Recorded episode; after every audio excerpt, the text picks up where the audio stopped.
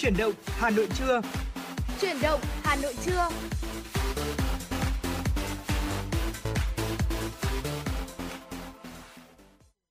Chào buổi trưa quý vị thính giả và Bảo Nhật và Tú Minh đã quay trở lại cùng với chuyển động Hà Nội trưa ngày hôm nay, cung cấp cho quý vị những chuyển động mới nhất của thủ đô Hà Nội, những thông tin, những tin tức. Bên cạnh đó thì chúng tôi cũng sẽ phục vụ tới quý vị thính giả những ờ, yêu cầu âm nhạc đến từ uh, quý vị thông qua hai đường dây uh, tương tác là số điện thoại nóng và trang fanpage chuyển động Hà Nội FM 96 quý vị nhé. Dạ vâng ạ, và số điện thoại hotline của chúng tôi khi mà quý vị muốn kết nối với chương trình chuyển động Hà Nội trưa ngày hôm nay cùng với Thu Minh và Bảo Nhật, đó là 024 3773 6688 hoặc thông qua trang fanpage chuyển động Hà Nội FM 96. Chương trình của chúng tôi thì đang được phát sóng trên tần số FM 96 MHz của Đài Phát thanh và Truyền hình Hà Nội. Ngoài ra, cũng đang được phát trực tuyến trên trang web hanoitv.vn và nếu như quý vị bỏ lỡ chương trình hoặc muốn nghe lại các chương trình chuyển động Hà Nội của chúng tôi thì có thể nghe lại trên podcast Spotify cũng như là Apple Podcast quý vị nhé. Còn ngay bây giờ, rất vui khi được đồng hành cùng với quý vị trong chương trình chuyển động Hà Nội trưa ngày hôm nay. Quý vị hãy giữ sóng và cùng tương tác với chúng tôi. Quý vị thân mến, hiện tại thì là 10 giờ và tại à, Đài Phát thanh và Truyền hình Hà Nội thì chúng tôi đang ghi nhận nhiệt độ đang ở mức là 28 độ C. Ngày hôm nay thì thời tiết có nhiều mây, một số nơi có mưa rào và rông vài nơi nên là khi đi ra đường có việc gì à, cần thiết thì chúng ta cũng nên chuẩn bị một chút những cái đồ liên quan đến áo mưa, ô hay là những cái vật dụng khác để tránh bản thân mình bị ảnh hưởng bởi những cái sự biến động khác của thời tiết ảnh hưởng đến sức khỏe. À, chúng tôi cũng sẽ cập nhật một chút những thông tin liên quan đến giao thông để uh, gửi tới quý vị thính giả trong buổi trưa ngày hôm nay. Uh, uh, thưa quý vị, bây giờ ngày hôm nay thì đã có một số những cái khu vực tại uh, thành phố uh, Hà Nội đã được nới lỏng lại uh, giãn cách một số những cái uh, quận huyện uh, tại uh, nơi mà đã lâu rồi cũng chưa có những cái ca F0 mới ở trong cộng đồng. Thì hiện nay đã được mở cửa lại một số những cái uh, cửa hàng dịch vụ thiết yếu. Nên hôm nay khi mà đi ra đường thì tôi cũng thấy là xe cộ cũng đông đúc hơn rất là nhiều. Uh, hiện tại thì chúng tôi đang ghi nhận được ở khu vực uh, đê Nguyễn Khoái đang có chỗ ở khu vực điếm canh đê số 18 thì đang có dấu hiệu ùn tắc tại khu vực này uh, khi uh, cũng không rõ nguyên nhân là tại uh, vì sao nhưng mà ở khu vực này bên cạnh đó thì gần đó là tòa trung cư Udis Riverside 1 cũng đang có dấu hiệu ách tắc ở gần đây. Uh, khi mà đi qua khu vực này thì chúng ta cũng hết sức lưu ý. Một uh, điều điểm nữa ở những cái uh, chốt chặn những cái cửa ngõ ra vào thủ đô Hà Nội thì vẫn đang có những cái dấu hiệu ùn tắc tại khu vực này bao gồm là chỗ đường Giáp Hải Bên cạnh đó thì trên cao tốc khu vực Pháp Vân Cầu Rẽ chúng tôi cũng ghi nhận được uh, những cái sự uh, di chuyển khá nhiều qua những cái khu vực này. Uh, ở đây thì chúng tôi đang thấy là đang có sự ùn tắc ở đây, có thể là do uh, những cái chốt kiểm soát dịch ở khu vực này vẫn đang hoạt động và các phương tiện di chuyển qua đây thì cũng đang di chuyển chậm lại một chút. Ở gần cơ khu vực nội đô đường Hoàng Quốc Việt giao với đường Phạm Văn Đồng khu vực này thì đang có mật độ giao thông di chuyển uh, cũng khá là đông đúc nhưng tuy nhiên thì chưa có tình trạng ách tắc ở đây. Trục uh, khu vực trung cư N01T3 tại uh, gần chỗ uh, công viên Hòa Bình. Ở khu vực này thì chúng tôi cũng đang ghi nhận những cái sự di chuyển của các phương tiện giao thông qua đây cũng khá đông. Đa số là tại các uh, khu vực đèn xanh đèn đỏ. Cũng chưa có sự uh, ách tắc ở đây nhiều lắm nhưng tuy nhiên ở khu vực đường Lạc Long Quân thì đang có dấu hiệu ờ, các phương tiện di chuyển qua đây đông và đang có một chút ách tắc. Thính giả cũng có gửi về cho chúng tôi là tại ngõ 689 gần chỗ cầu Nhật Tân ở đường Võ Trí Công thì ở khu vực này cũng đang có nhiều phương tiện di chuyển khá là đông đúc ạ. Hướng đi đến cầu Nhật Tân cũng thế, đang ở khu vực này thì đang có dấu hiệu là các phương tiện di chuyển khá chậm. Ờ, một trong những cái khu vực khác nữa ở gần chỗ bệnh viện Nhi Trung ương đường uh, Nguyễn Chí Thanh đoạn gần uh, gần với Hồ Ngọc Khánh thì đoạn này thì chúng tôi đang cũng đang ghi nhận là các lượng phương tiện di chuyển qua đây khá đông. Nếu mà quý vị uh, có đi qua những cái khu vực này thì cũng hết sức lưu ý. Một khu vực khác nữa tại đường Nguyễn Chí Thanh giao với uh, uh, ngõ 91 Nguyễn Chí Thanh chúng tôi đang ghi nhận những cái sự di chuyển đang ùn tắc ở khu vực này nữa khi mà chúng ta di chuyển qua đây thì cũng hết sức lưu ý để tránh những cái tình trạng mà ừ, chậm chạp à, đoạn giao cắt giữa Nguyễn Tri Thanh, Trần Duy Hưng và đường Láng ở khu vực này đang có mật độ giao thông di chuyển cao và từ từ uh, hướng đi từ Nguyễn Trí Thanh giao với Trần Duy Hưng sang Trần Duy Hưng thì ở khu vực này tại nút giao đèn đỏ đang có sự ách tắc ở đây. Quý vị di chuyển cũng hết sức lưu ý, đoạn đường láng cũng thế. Nhưng tuy nhiên thì uh, tình hình giao thông ở tại các khu vực khác tại các cây cầu di chuyển qua uh, vào nội thành như cầu Trương Dương, cầu Thăng Long, cầu Long Biên, cả cầu Vĩnh Tuy và cầu Thanh Trì nữa. Thì ở những khu cái uh, những khu vực này thì hiện tại thì đang di chuyển khá là dễ dàng. Nếu mà đi chuyển qua đây thì chúng ta cũng hoàn toàn yên tâm. Để Nguyễn Khoái bây giờ thì vẫn đang tắc quý vị. Nên là di chuyển qua đây thì cũng uh, lưu tâm một tí. Bây giờ thì chúng ta vẫn còn đang trong cái thời điểm giãn cách nên là ra ngoài thì vẫn cần cái giấy tờ và những chốt kiểm soát dịch. Chính vì thế là khi mà di chuyển qua những khu vực này thì chúng ta cũng chuẩn bị sẵn những cái giấy tờ cần thiết để có thể phục vụ cho công tác di chuyển đi lại một cách nhanh chóng nhất và đỡ mất thời gian. Đó là một số những thông tin liên quan đến giao thông. Mà lát nữa thôi thì Thu mình và Nhật cũng sẽ cập nhật lại cho quý vị ở những cái khung giờ tiếp theo. Nhưng để bắt đầu uh, cho buổi trưa ngày hôm nay thì xin mời quý vị chúng ta sẽ cùng thư giãn một chút cùng với một giai điệu âm nhạc trước khi mà chúng ta đến với những thông tin trong hôm nay. Uh, bài hát Ngồi hát đỡ buồn qua sự thể hiện của Trúc Nhân.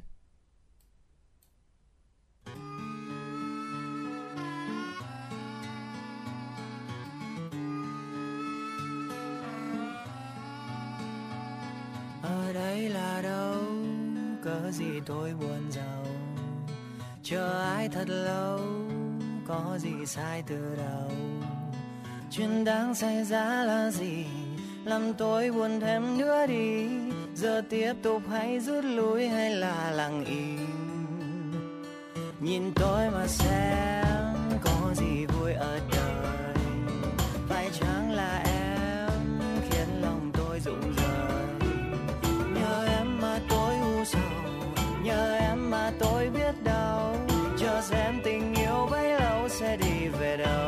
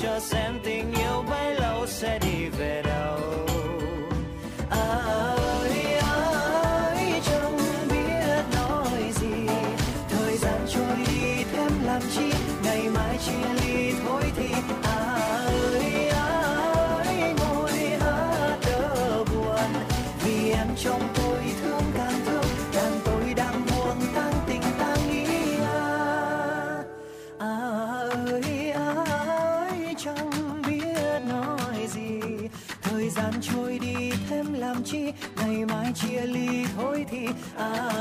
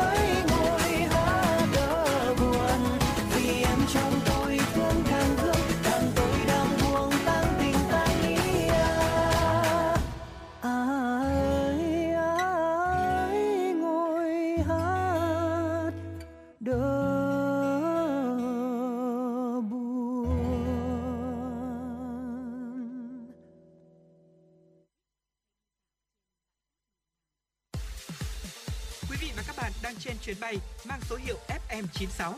Hãy thư giãn, chúng tôi sẽ cùng bạn trên mọi cung đường. Hãy giữ sóng và tương tác với chúng tôi theo số điện thoại 024 3773 6688. Dạ vâng thưa quý vị, quay trở lại với chương trình chuyển động Hà Nội trưa ngày hôm nay cùng với Bảo Nhật và Thu Minh. Ngay sau đây thì chúng tôi sẽ được cập nhật cho quý vị một số những tin tức đáng chú ý và đầu tiên sẽ là những tin tức liên quan tới tình hình dịch bệnh Covid-19. Thưa quý vị, theo Sở Y tế Hà Nội thì số ca mắc mới từ 18 giờ ngày 15 tháng 9 đến 6 giờ sáng nay trên địa bàn thành phố là một trường hợp tại cách ly, bệnh nhân ở quận Hoàng Mai và là F1 của ca sàng lọc ho sốt. Bệnh nhân là VXD, nam, sinh năm 2003, địa chỉ tại số 11 trên 553 Nguyễn Khoái, Thanh Trì, Hoàng Mai. Bệnh nhân là F1 của bệnh nhân TDT được chuyển cách ly tập trung từ ngày 7 tháng 9 với xét nghiệm âm tính. Ngày 15 tháng 9 thì bệnh nhân được lấy mẫu xét nghiệm tiếp, kết quả dương tính. Tính từ ngày 29 tháng 4 đến nay, trên địa bàn thành phố ghi nhận tổng số là 3.853 ca dương tính, xin lỗi là 3.857 ca dương tính với SARS-CoV-2. Trong đó, số ca mắc ghi nhận ngoài cộng đồng là 1.596 ca, số mắc là đối tượng đã được cách ly là 2.261 ca. Thực hiện kế hoạch 206 KHUBND ngày 8 tháng 9 năm 2021 về việc xét nghiệm diện rộng, tiêm chủng vaccine phòng chống COVID-19 cho người dân trên địa bàn thành phố. Trong ngày 15 tháng 9, thì toàn thành phố đã lấy được 514.537 mẫu xét nghiệm. Tính từ ngày 8 tháng 9 đến nay thì toàn thành phố đã lấy được tổng là 4 triệu 197.528 mẫu. Trong đó thì có 2 triệu 930.000 379 mẫu RT-PCR, 1 triệu 267.149 mẫu xét nghiệm nhanh, phát hiện 19 ca dương tính. Và thưa quý vị, à, cũng một thông tin nữa liên quan đến tình hình của dịch Covid-19 là trong sáng ngày 16 tháng 9 thì đã có hơn 6.000 ca Covid-19 nặng đang điều trị. À, tính đến nay thì Việt Nam đã ghi nhận hơn 645.000 ca mắc Covid-19, trong đó thì có hơn 412.000 ca đã khỏi. Trong số các bệnh nhân đang điều trị có hơn 6.000 ca nặng và rất nặng. Tình hình dịch Covid tại Việt Nam Ờ, kể từ đầu dịch đến nay thì Việt Nam có 645.640 ca mắc Covid-19 đứng thứ 47 trên 222 quốc gia và vùng lãnh thổ. Trong khi thì với tỷ lệ số ca nhiễm trên 1 triệu dân, Việt Nam đang đứng thứ 156 trên 222 quốc gia và vùng lãnh thổ. Bình quân thì cứ 1 triệu người là có 6.562 ca nhiễm. Trong đợt dịch thứ tư từ ngày 27 tháng 4 đến nay thì số ca nhiễm mới ghi nhận ở trong nước là 641.244 ca. Trong đó thì có 409.876 bệnh nhân đã được công bố khỏi bệnh. Có 14 tỉnh trên 62 tỉnh thành phố đã qua 14 ngày không ghi nhận những trường hợp nhiễm mới trong nước, bao gồm Bắc Cạn, Tuyên Quang, Lai Châu, Hòa Bình, Yên Bái, Hà Giang, Thái Nguyên, Điện Biên, Vĩnh Phúc, Hải Phòng, Hải Dương, Hà Nam, Phú Thọ và Ninh Bình. Có 4 tỉnh thành phố không có ca lây nhiễm thứ phát trên địa bàn trong 14 ngày qua, bao gồm Thái Bình, Con Tum, Quảng Ninh, Lào Cai. 5 tỉnh thành phố ghi nhận số ca mắc cao là thành phố Hồ Chí Minh với 315.088 ca, Bình Dương là 166.075 ca, Đồng Lai Đồng Nai là 37.169 ca, Long An là 29.289 ca và Tiền Giang là 12.561 ca. Bên cạnh đó thì những thông tin liên quan đến tình hình điều trị bệnh nhân COVID-19. Số bệnh nhân khỏi bệnh được công bố trong ngày 15 tháng 9 là 14.189 ca. Tổng số ca được điều trị khỏi là 412.650 ca. Theo thống kê sơ bộ thì bệnh nhân đang điều trị uh, có 6.008 ca, trong đó thì thở oxy mặt nạ là 3.855 ca, thở oxy dòng cao 1.113 ca, thở máy không xâm lấn 127 ca và thở máy xâm lấn 877 ca, sử dụng ECMO là 36 ca. Tính đến nay thì uh, về tình hình xét nghiệm trong 24 giờ qua đã thực hiện 240.194 xét nghiệm cho hơn ờ, uh, 700.000 lượt người. Số lượng xét nghiệm từ ờ, 27 tháng 4 đến nay đã thực hiện cho hơn 15.753.000 15 triệu 753.091 mẫu cho 45 triệu 813.130 lượt người. Tình hình tiêm chủng dịch COVID uh, vaccine ờ, uh, COVID-19 cho đến nay thì đã tiêm được 31 triệu 254.856 liều. Trong đó thì tiêm mũi 1 là 25 triệu 420.169 liều, tiêm mũi 2 là 5 triệu 834.684 liều. Đó là một số những thông tin liên quan đến tình hình về dịch COVID-19 ở trên cả nước. Quay trở lại một chút với những thông tin tại Hà Nội. Thưa quý vị, ờ, Sở Công Thương Hà Nội vừa có công văn gửi các doanh nghiệp sản xuất kinh doanh hàng hóa dịch vụ thiết yếu về việc tuân thủ các quy định vận chuyển hàng hóa bằng ô tô, mô tô, hai bánh. Cụ thể, hoạt động vận chuyển giao nhận hàng hóa bằng xe mô tô, xe hai bánh của doanh nghiệp phải thực hiện theo thời gian quy định từ 9 giờ đến 20 giờ hàng ngày tại vùng 1. Doanh nghiệp phải thông báo chấn chỉnh đội ngũ nhân viên giao hàng được cấp giấy đi đường có nhận diện, không làm thêm bên ngoài, không nhận chuyển hàng hóa của các doanh nghiệp khác, nhóm giao hàng trên ứng dụng mạng xã hội. Đối với những trường hợp nhân viên đã được cấp giấy đi đường có nhận diện của doanh nghiệp, xin nghỉ việc, đơn vị phải thu hồi, báo cáo và gửi lại giấy đi đường về Sở Công Thương theo quy định. Doanh nghiệp đơn vị phải chịu trách nhiệm trong việc quản lý, giám sát tuân việc tuân thủ các quy định vận chuyển hàng hóa bằng xe mô tô, xe hai bánh của đơn vị được cấp giấy đi đường có nhận diện. Lực lượng chức năng, các quận, huyện, thị xã tăng cường tuần tra xử lý nghiêm các trường hợp vi phạm. Dạ vâng thưa quý vị, sáng ngày hôm nay, Ban Quản lý Đường sắt Đô thị Hà Nội đã thông tin về tiến độ triển khai cũng như công tác phòng chống dịch COVID-19 tại dự án tuyến đường sắt đô thị thí điểm thành phố Hà Nội, đoạn nhổn ga Hà Nội. Đáng chú ý, theo Ban Quản lý Đường sắt Đô thị Hà Nội, dự án có thể không đạt được mốc tiến độ khai thác, vận hành vào cuối năm 2021 như kế hoạch. Theo báo cáo của Ban Quản lý Đường sắt Đô thị Hà Nội, trong 8 tháng năm 2021, dù dịch COVID-19 tiếp tục diễn biến phức tạp, Ban Quản lý Đường sắt Đô thị Hà Nội cùng các nhà thầu vẫn triển khai thực hiện dự án và đạt được những kết quả khả quan. Tiến độ chung dự án đạt được 74% kế hoạch, tiến độ đoạn trên cao đạt 89,41% kế hoạch. Toàn bộ nhân sự trên công trường luôn chấp hành nghiêm các quy định về phòng chống dịch của các cơ quan chức năng, tham gia test trên địa bàn phường, sở tại khi được yêu cầu. Ban quản lý đường sắt đô thị Hà Nội cũng đã tiếp thu và tuân thủ các yêu cầu bổ sung của các cơ quan chức năng về xét nghiệm COVID-19, tìm mọi nguồn lực để sớm tiêm phòng COVID-19 cho người lao động, lên kịch bản diễn tập xử lý F0, F1 tại công trường, bổ sung bộ đồ bảo hộ y tế, phun khử khuẩn định kỳ nơi làm việc để bảo đảm chống dịch hiệu quả. Một thông tin nữa mà chúng tôi mới cập nhật. Thành phố Hà Nội vừa bổ sung thêm 4 điểm test nhanh COVID-19 cho lái xe chở hàng hóa theo đề xuất của Sở Giao thông Vận tải thành phố. Cụ thể thì gồm các điểm test nhanh như sau: khu vực đường đua F1 sân vận động Mỹ Đình thuộc quận Nam Từ Liêm, bến xe Gia Lâm thuộc quận Long Biên, nhà thi đấu Gia Lâm thuộc huyện Gia Lâm, nhà thi đấu Tây Hồ thuộc quận Tây Hồ. Việc mở thêm điểm xét nghiệm để đáp ứng nhu cầu tăng cao hiện đang có một số lượng lớn lái xe ô tô, mô tô và xe hai bánh tham gia hoạt động vận chuyển hàng hóa có nhu cầu đăng ký xét nghiệm nhanh kháng nguyên.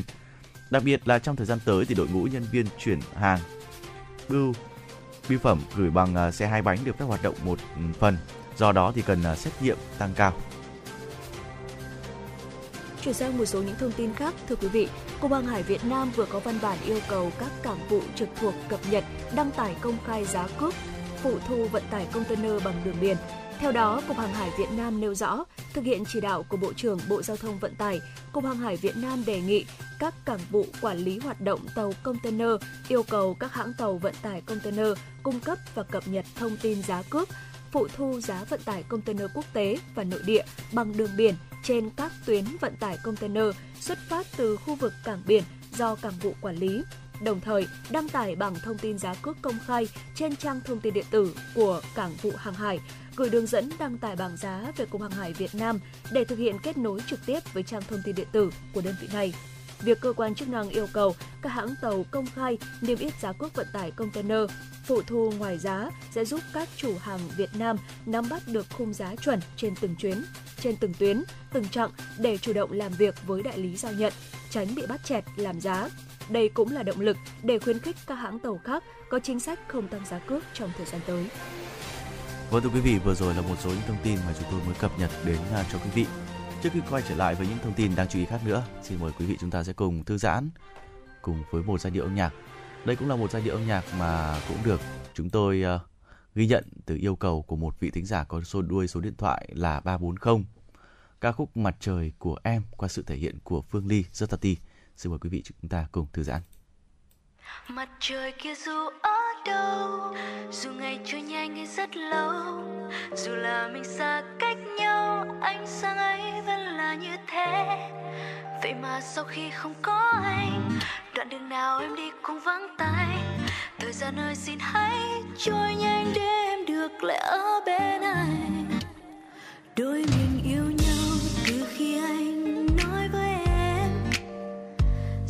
mỗi chiều khi trời nhá nhem, anh lặng thầm vẫn đi theo em. Cùng em qua con đường tối đen, đèn đường khuya dù không sáng lên. Đừng lo nhé, có anh như mặt trời dịu em. Giờ thì cứ thế.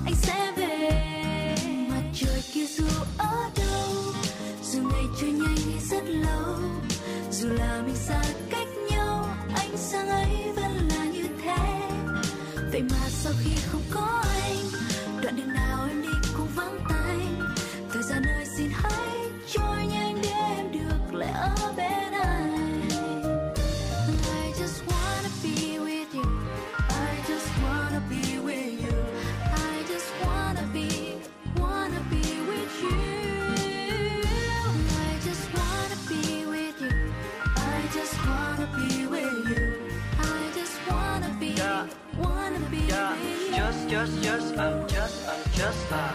Anh cô để cho em nghe đôi lời. Anh đang ở nơi không em không người. Mây và gió đang thay lời anh nhớ Nhớ luôn tiếng cười. Em núp rơi màn mây Nơi xa chân trời. Hay đang ở trong vòng tay Bên ai kia rồi? Cause I'm in love with you, you. Cause I'm in love with you. Rồi thì cứ thế mình thì cứ thế. Mai này mấy trời, giang tay che mất anh mình xa vời. Điều gì muốn đến, rồi thì sẽ đến sẽ đến thôi. Em luôn tin phía sau cơn ngủ mê, anh sẽ về. Mặt trời kia dù ở đâu, dù ngày trôi nhanh hay rất lâu, dù là mình xa cách nhau, anh sáng ấy vẫn là như thế. Vậy mà sau khi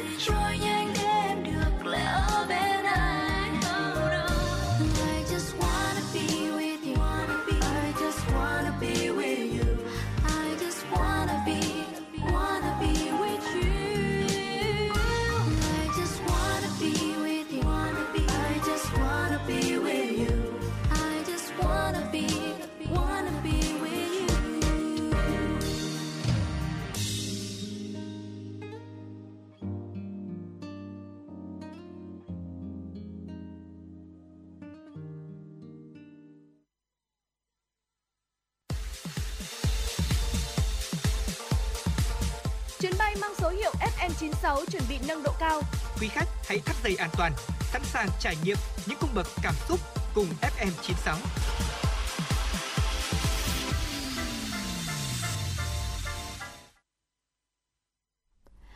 Thưa quý vị và các bạn, sau đây chúng tôi sẽ được tiếp tục gửi tới quý vị và các bạn những thông tin đáng chú ý trong buổi trưa ngày hôm nay.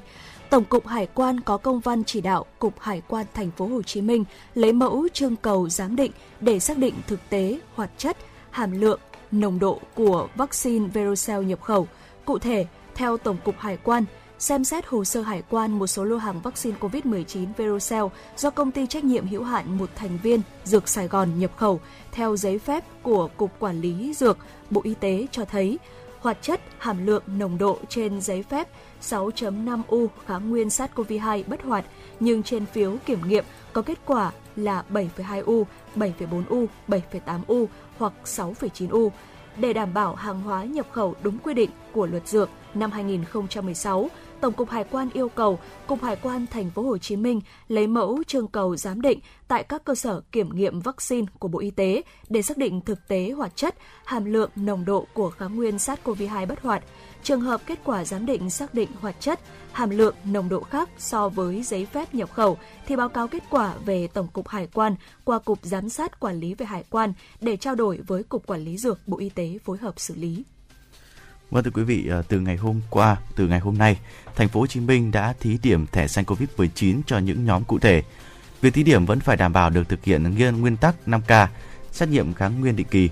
Sở Thông tin và Truyền thông chủ trì phối hợp với Sở Y tế, Công an thành phố, Ban quản lý các khu chế xuất và công nghiệp thành phố, Ban quản lý khu công nghệ cao thành phố và các địa phương tham mưu thực hiện. Sở Y tế thành phố cũng theo dõi chặt chẽ tình hình diễn biến à, dịch bệnh tại các địa bàn thí điểm, tham mưu công tác điều trị, chi viện lực lượng khi cần thiết, tiến hành đánh giá tác động, mức độ ảnh hưởng, tình hình dịch bệnh tại các địa bàn thí điểm, tham mưu đề xuất Ủy ban nhân dân thành phố chỉ đạo phù hợp sau khi mà kết thúc thí điểm. Về ứng dụng khai báo y tế điện tử sau khi mà tổng ra soát các ứng dụng, các giải pháp công nghệ thông tin và xin ý kiến bộ chuyên ngành thì thành phố đã thống nhất phát triển ứng dụng khai báo y tế điện tử thành phố Hồ Chí Minh thành một ứng dụng thống nhất cho người dân quản lý thông tin của mình một cách tiện lợi nhất.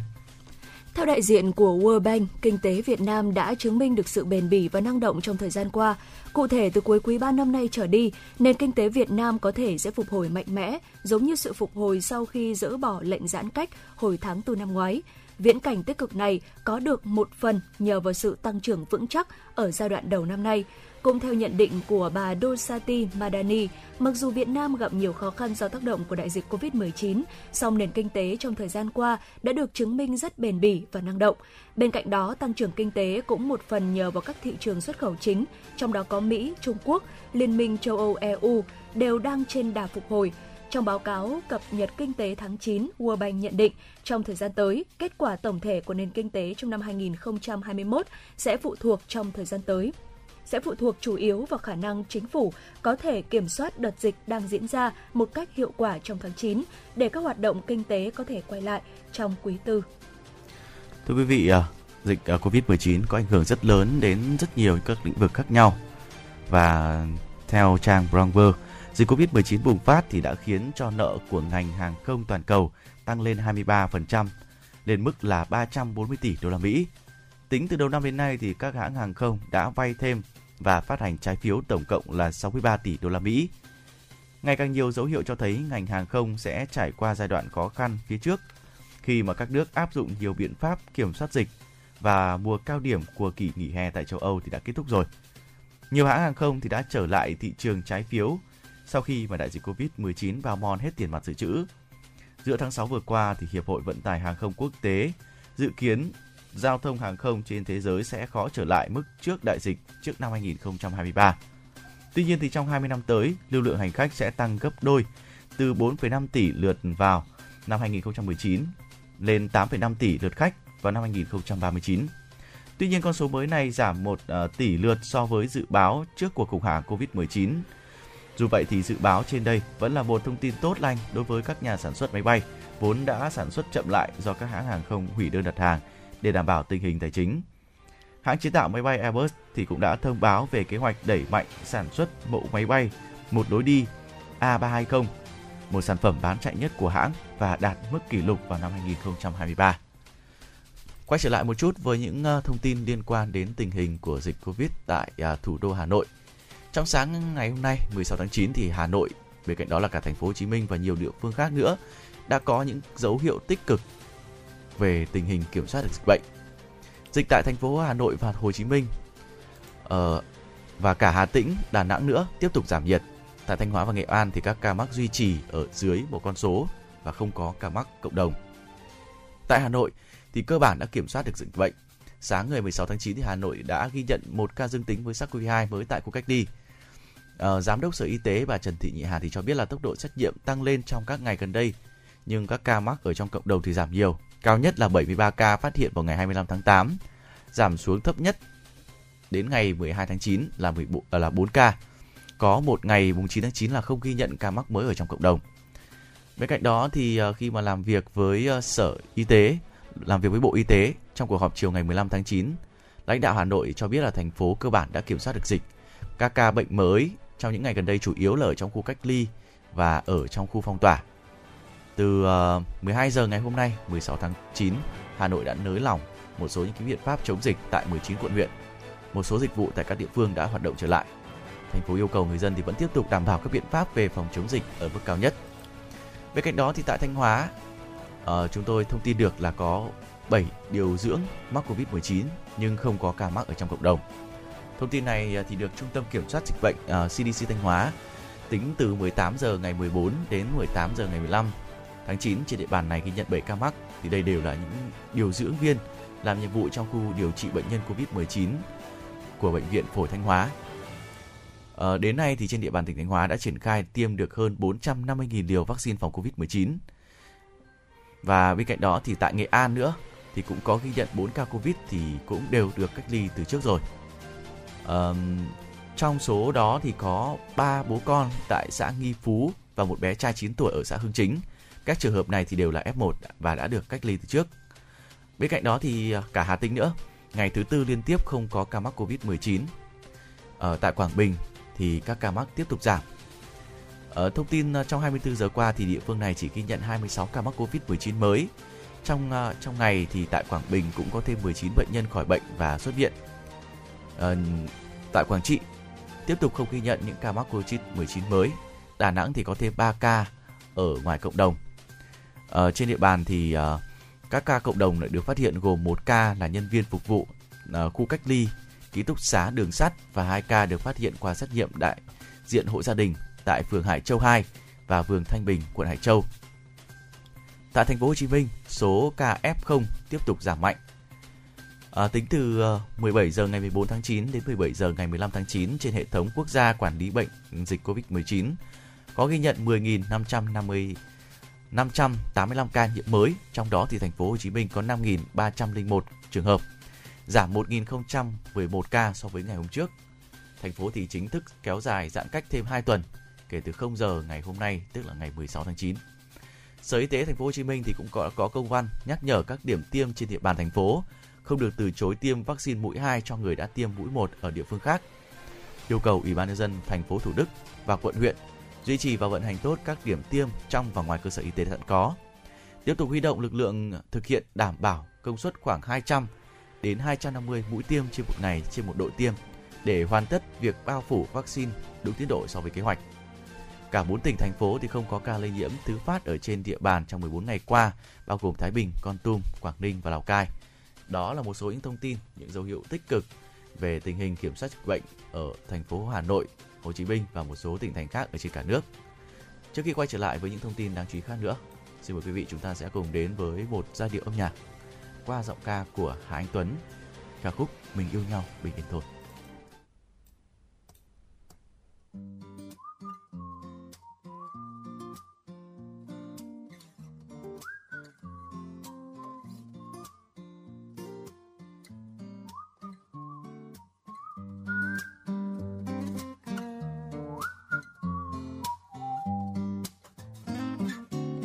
Tình yêu đi khắp thành phố thật xa hoa.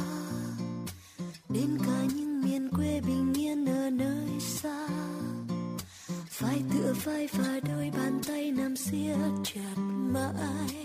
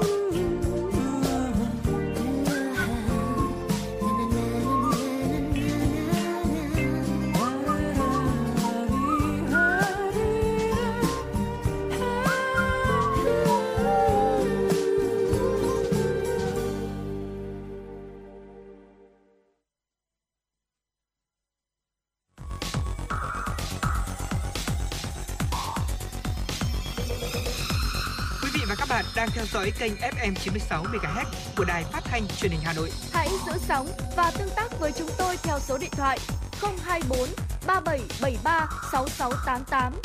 FM 96 đồng hành trên mọi nẻo đường. Thưa quý vị, quay trở lại với Hà Nội trưa ngày hôm nay, chuyển động Hà Nội trưa ngày hôm nay thì uh, chúng tôi xin phép được cập nhật một số thông tin liên quan đến thế giới. Uh, thưa quý vị, tình hình của dịch Covid-19 đang tăng cao ở Singapore đã khiến đất nước này đã phải tạm dừng mở cửa lại. Chính phủ Singapore đã phải tạm dừng kế hoạch mở cửa sau khi mà đảo quốc ờ, Đông Nam Á đã ghi nhận số ca mắc 19 tăng cao nhất ở trong hơn một năm qua. Ờ, theo trang Guardian đưa tin thì Singapore hôm ngày 14 tháng 6 đã ghi nhận 837 ca mắc Covid-19, mức tăng theo ngày cao nhất trong hơn một năm qua. Để đối phó với đợt bùng phát dịch có dấu hiệu gia tăng, chính phủ Singapore đã tạm dừng kế hoạch mở cửa trở lại và áp dụng uh, một số lệnh hạn chế. Ví dụ như việc tập trung tại nơi làm việc đã bị cấm sau khi nước này phát hiện ra các ổ dịch liên quan tới nhân viên ở căng tin. Tính đến ngày 14 tháng 9, có tổng cộng là 809 người phải nhập viện vì COVID-19. Trong đó thì có 75 ca có triệu chứng nặng và cần thở oxy, cũng như 9 ca cần được chăm sóc tích cực. Theo Bộ Y tế Singapore thì phần lớn các à, bệnh ca bệnh triệu chứng đều nặng đều là những người trên 66 tuổi. Hiện hơn 80% dân số Singapore thì đã được tiêm chủng đầy đủ. Một điểm tích cực khác là số bệnh nhân có triệu chứng nặng ở Singapore không quá cao và trong 28 ngày qua thì chỉ có 4 người tử vong vì dịch. Tất cả đều là những người chưa được tiêm chủng. Tuy nhiên thì một số điểm đáng lưu ý là số bệnh nhân ốm nặng đang có xu hướng tăng. Và bên cạnh đó thì Singapore hiện đang có sẵn nhiều những cái kế hoạch khác để có thể tăng cường cũng như là kiểm soát dịch bệnh trong thời gian tới. Nhưng tuy nhiên thì à, một giáo sư tại đây thì cũng chia sẻ lại là mặc dù vậy thì chúng ta cũng không thể cứ mở cửa ngay lập tức và nói rằng vaccine sẽ bảo vệ chúng ta được. À, dù tỷ lệ tiêm chủng ở Singapore đã được tăng cao, nhưng ít nhất là trong 500.000 người uh, trên dân số 5,7 triệu người vẫn chưa được tiêm chủng. Và đây rõ ràng là một mối đe dọa với hệ thống y tế. Singapore đang cân nhắc tiêm nhắc lại liều tăng cường cho người trẻ và có thể là sẽ bắt đầu tiêm chủng cho trẻ em vào năm tới. Tuần này họ sẽ tiêm chủng mũi 3 cho người lớn tuổi và nhóm dân số bị uh, suy giảm miễn dịch. Các hoạt động mở cửa trở lại thì đang bị ảnh hưởng Đó là một số thông tin liên quan đến tình hình dịch bệnh tại Singapore. Thưa quý vị, theo dữ liệu từ một nghiên cứu ngắn hạn ở Israel, liều vaccine thứ ba của Pfizer-BioNTech có thể làm giảm đáng kể tỷ lệ mắc bệnh ở những người từ 60 tuổi trở lên. Nghiên cứu được đăng trên tạp chí y học New Zealand vào ngày 15 tháng 9 thì chỉ ra rằng nguy cơ lây nhiễm SARS-CoV-2 giảm 11 lần và nguy cơ mắc bệnh nặng giảm 20 lần ở những người tiêm mũi tăng cường so với những người tiêm hai liều vaccine. Kế hoạch tiêm mũi tăng cường tại Mỹ đã gặp nhiều ý kiến trái chiều.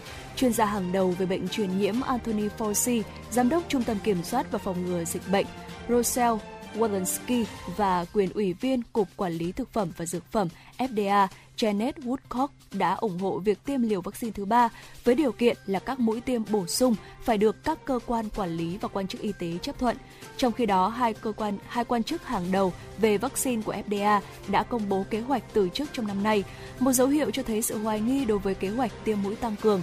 FDA và Pfizer hôm mùng 15 tháng 9 đã công bố tài liệu tóm tắt trước cuộc họp vào ngày 17 tháng 9 của các cố vấn. Theo đó, báo cáo của Pfizer cho thấy hiệu quả của vaccine COVID-19 có thể suy giảm theo thời gian và các mũi tiêm tăng cường sẽ giúp duy trì mức độ bảo vệ của vaccine. Báo cáo của FDA thì chỉ ra rằng vaccine hiện tại vẫn có hiệu quả ngăn ngừa mắc bệnh nặng và tử vong do COVID-19. Nghiên cứu của Israel đã theo dõi hơn 1,1 triệu người Israel trên 60 tuổi, những người đã tiêm hai mũi vaccine Pfizer. Các nhà nghiên cứu tại Viện Khoa học Weizmann, Viện Công nghệ Technion ở Israel, Bộ Y tế Israel, Đại học Tel Aviv và các nhà khoa học khác đã so sánh nguy cơ lây nhiễm và mắc bệnh nặng giữa những người tiêm mũi tăng cường và những người không tiêm. Theo Bloomberg, một lưu ý chính là nghiên cứu của Israel dựa trên sự theo dõi ngắn hạn. Chiến dịch tiêm mũi tăng cường của Israel bắt đầu vào ngày 30 tháng 7 và nghiên cứu này diễn ra đến ngày 31 tháng 8. Nguy cơ lây nhiễm và mắc bệnh nặng được xem xét sau 12 ngày kể từ khi tiêm liều vaccine thứ ba. Vâng thưa quý vị, à, chuyển sang một số những thông tin khác nữa. Bên cạnh những tình hình căng thẳng của dịch Covid-19 thì tăng ở uh, tình hình về an ninh quốc phòng trong thời gian gần đây cũng đang có những cái dấu hiệu căng thẳng khi vào vừa qua Triều Tiên đã tuyên bố thử nghiệm hệ thống tên lửa phóng từ tàu hỏa nhằm đối phó với các thế lực đe dọa đất nước. Hãng thông tấn trung ương của Triều Tiên thì cho biết là trung đoàn tên lửa đường sắt tham gia cuộc diễn tập với nhiệm vụ tấn công vào khu vực mục tiêu ở vị trí cách 800 km sau khi di chuyển đến khu vực triển núi trung tâm vào dạng sáng ngày 15 tháng 9. Các tên lửa của Triều Tiên thì đã tấn công chính xác mục tiêu giả định tại bờ biển phía đông nước này. Các bức ảnh do truyền thông nhà nước Triều Tiên công bố cho thấy tên lửa dường như được phóng lên từ một đoàn tàu đang đậu tại à, khu vực đồi núi thay vì phóng từ một hệ phóng tên lửa di động. À, hãng thông tin à, hãng thông tấn này cũng nhấn mạnh là cuộc diễn tập được tiến hành để tăng cường khả năng giáng đòn tấn công toàn diện nhằm vào các lực lượng đe dọa Triều Tiên. Bên cạnh đó thì việc phóng thử tên lửa cũng đang được tiến hành nhằm kiểm tra tính thực tiễn của hệ thống tên lửa đường sắt được triển khai lần đầu tiên. Ở Tổng tham mưu trưởng quân đội Triều Tiên Park Jong-chol cùng các quan chức hàng đầu khác cũng đã giám sát các cuộc diễn tập mới nhất. Nhà lãnh đạo Triều Tiên Kim Jong-un không bị uh, không đi thị sát vụ phóng thử tên lửa lần này. Bên cạnh đó thì uh, hãng thông tấn cũng dẫn lời ông Park khẳng định là việc triển khai hệ thống tên lửa đường sắt tác chiến theo đường lối chính sách hiện đại hóa quân đội được đề ra tại Đại hội Đảng lần thứ 8 có ý nghĩa hết sức to lớn cho việc nâng cao sự gian đe tác chiến của đất nước này. Vụ phóng thử mới nhất là vụ phóng tên lửa đạn đạo thứ hai của Triều Tiên trong năm nay. Theo các nghị quyết của Hội đồng Bảo an Liên Hợp Quốc thì Triều Tiên bị cấm tiến hành các hoạt động liên quan đến tên lửa đạn đạo. Hội đồng tham mưu trưởng Liên quân Hàn Quốc ngày 15 tháng 9 thì cho biết tên lửa đạn đạo của Triều Tiên bay xa khoảng 8, 800 km với độ cao tối đa là 60 km. Trong khi Bộ trưởng Quốc phòng Nhật Bản cũng cùng ngày cũng đã xác nhận tên lửa của Triều Tiên đã rơi xuống một vùng đặc quyền kinh tế của nước này. Vụ phóng diễn ra chỉ vài ngày sau khi mà Triều Tiên tuyên bố phóng thử thành công tên lửa hành trình chiến lược. Và Triều Tiên mô tả hai tên lửa hành trình tầm xa được phóng vào cuối tuần trước là loại vũ khí chiến lược có ý nghĩa quan trọng. Bay được quãng đường khoảng 1.500 km trước khi mà đánh trúng mục tiêu và rơi xuống vùng lãnh hải của nước này. Một số chuyên gia thì đánh giá đây có thể là tên lửa hành trình đầu tiên có năng lực hạt nhân của Triều Tiên. Và đây Triều Tiên cũng đã tăng cường được các hoạt động quân sự uh, gây căng thẳng trong những tuần gần đây. Bên cạnh đó, ngày 9 tháng 9, Triều Tiên cũng tổ chức lễ duyệt binh hoành tráng dưới sự tham gia của lực lượng của các lực lượng vũ trang nhân dịp kỷ niệm ngày Quốc khánh. Tuy nhiên thì Bình Nhưỡng không phô diễn tên lửa đạn đạo hay là tên lửa hành trình ở trong sự kiện này. Hồi tháng 8 thì Triều Tiên cũng đã cảnh báo về một cuộc khủng hoảng ăn lớn nhằm phản đối cuộc tập trận quân sự phối hợp giữa Hàn Quốc và Mỹ vào mùa hè. Đây cũng là một trong những cái động thái cho thấy dấu hiệu khởi động lại lò phản ứng hạt nhân sản xuất tại khu vực phức hợp của nước này. Đây là một số những thông tin liên quan đến tình hình về an ninh ở trên thế giới. Một thông tin nữa mà chúng tôi cũng muốn cập nhật uh, cho quý vị. Mỹ, Anh, Australia cũng có công bố thỏa thuận về quốc phòng lịch sử ở Thái Bình Dương. Ba nước này thì vừa có một công bố thỏa thuận hợp tác an ninh quốc phòng lịch sử nhằm tăng cường cái năng lực quân sự ở Thái Bình Dương trong một động thái được cho là nhằm uh, đối trọng lại với Trung Quốc. Ngày 15 tháng 9 thì Tổng thống Joe Biden, Thủ tướng uh, Anh Boris Johnson và Thủ tướng Australia Scott Morrison đã tiến hành một cuộc họp trực tuyến công bố thỏa thuận hợp tác an ninh quốc phòng giữa ba quốc gia này. Bên cạnh đó thì uh, dẫn lời một quan chức cấp cao của Mỹ cho biết là theo thỏa thuận an ninh ba bên thì uh, giới chức hàng hải, các chuyên gia kỹ thuật của ba nước này sẽ hợp tác trong vòng 18 tháng để giúp cho Australia tiếp cận công nghệ hạt nhân, cho phép Australia triển khai tàu ngầm hạt nhân, giúp nâng cao năng lực răn đe ở Ấn Độ Dương, Thái Bình Dương. Hiện chưa rõ số phận hợp đồng chế tạo tàu ngầm trị giá 90 tỷ đô la Mỹ của Australia với Pháp sẽ ra sao sau khi mà thỏa thuận này được nêu ra. Ngoài ra thì ba nước cũng hợp tác ở trong việc uh, tích hợp trí tuệ nhân tạo, toán lượng tử và năng lượng tàu ngầm và các hoạt động quân sự khác của họ nữa. Đó là một số những thông tin về thế giới mà chúng tôi vừa muốn cập nhật để cho quý vị thông qua sự uh, gửi đến của phóng viên. Trong những tình hình như thế này thì uh, đang thời tiết đang bước vào mùa thu rồi. Dạ. Thì không biết là bình thường ở nhà thì Thu Minh có để ý lắm đến những cái công tác hay là những cái món ăn liên quan đến uh, sức khỏe của mình hay không? Uhm, dạ vâng ạ à, nhắc tới món ăn và còn nhắc tới uh, mùa thu nữa thì tại sao ngay sau đây thì chúng ta không cùng uh, thử kể qua một vài những cái món ăn trong mùa thu uh, rất là đặc trưng đặc biệt là ở Hà Nội đi ạ uh, thì có lẽ là món ăn đầu tiên chắc là những cái món ăn liên quan tới cốm Ừ. uhm, chả cốm uh, không biết là chả cốm anh uh, Bảo Nhật có thích ăn món này không ạ? À, đây chắc chắn là một trong những cái món mà không thể thiếu, đặc biệt là khi mà chúng ta đi ăn một số những cái loại như là bún uh, bún chả hay là uh, Bún đậu. ở bún đậu nữa Dạ. đúng không ạ? Đây thì chắc chắn là một trong những thứ mà không thể thiếu được rồi. Tại sao chúng tôi lại nhắc đến chủ đề này? Bởi vì thưa quý vị, à, vừa rồi thì thành phố Hà Nội cũng đã nới lỏng một số những cái khu vực rồi và ngày sáng hôm nay thôi thì tôi cũng cũng có thấy rất nhiều những người bạn của tôi cũng có chia sẻ là họ đã đặt được rất nhiều những cái suất ăn khá là hấp dẫn và cũng khoe là mùa này đang trong cái thời điểm mà mát mẻ cũng như là thời tiết dễ chịu lại được ăn một số những cái món ăn đặc trưng giống như là cái món chả cốm mà Thu Dạ. cũng vừa mới giới thiệu thì sẽ vô cùng tuyệt vời luôn. Chả cốm thì là một món ăn đặc sản của Hà Nội rồi và ngày nay thì tuy đã có tuy cốm thì có quanh năm rồi chứ Dạ không vâng giống ạ. cốm ngày xưa nữa là chỉ có cốm mùa thu. Ờ, nhưng mà nói thế nào thì nói chứ cốm mùa thu vẫn là cốm, Cốm mới ngon nhất đúng không ạ? Dạ vâng ạ. Trên mâm cơm của người Hà Nội thì không thể vắng mặt được những cái món ăn này vào dịp thu sang. Cộng thêm vị cốm mà thơm thơm bùi bùi nữa. Ăn chắc chắn là sẽ không thể chán đối với món này. Ngày xưa thì tôi cũng chả hiểu tại sao cái món này có tên là chả cốm đâu. Tôi cũng cứ nghĩ là ở chả thì chắc là làm từ thịt đúng không? Thế chẳng nhẽ là cho cốm thêm vào hay như thế Dạ. nào. Mãi sau thì mới thấy là ừ nó hình như có màu xanh xanh. Hình như là người ta cho cốm vào thật. À, vâng đúng Cứ là như tôi vậy còn ạ. nghĩ là chả cốm hay là nó làm từ cốm ta? Có nghĩa là có mỗi cốm không ấy chứ không phải là thịt đâu. Dạ vâng ạ, vậy thì uh, ngay sau đây thì chúng ta cùng thử tìm hiểu về nguyên liệu để làm uh, nên món chả cốm này đi ạ. Uh, nguyên liệu thì uh, cũng bao gồm là thịt heo bằm này, giò sống và chắc chắn là trong đó sẽ có cốm nhưng mà là cốm dẹp. Có thêm một quả trứng gà, uh, rồi uh, để làm thì uh, chúng ta cần phải có thêm cả dầu ăn, nước mắm và các loại gia vị khác và có thêm cả lá chuối hoặc là lá sen nữa. ạ. Ừ. Nghe là có vẻ hấp dẫn rồi đúng không ạ? Về thế thì cách làm thì không biết là như nào. Ờ, Thu Minh đã thử thử ờ, thử làm cái món này bao giờ chưa? Ừm, thực ra là Thu Minh chủ yếu là sẽ ra ngoài để mua về nhiều hơn là tự Ừ. làm. Ờ, còn anh Bảo Nhật thì sao ạ? Ờ, tôi thì ờ, thường là được ăn nhiều hơn chứ tôi cũng ít khi mà đi mua hay là cũng ít khi mà tự làm mấy cái món kiểu như thế này lắm. Dạ. Bởi vì thường là sẽ đến ăn từ ngoài quán nhiều hơn. Bởi vì tôi cũng chưa có nhiều những cái kinh nghiệm cũng như là cái địa chỉ nào đó để chúng ta có thể mua nhiều cái loại như kiểu là chả cốm này về. Thu Minh thì bình thường là bạn sẽ mua ở đâu?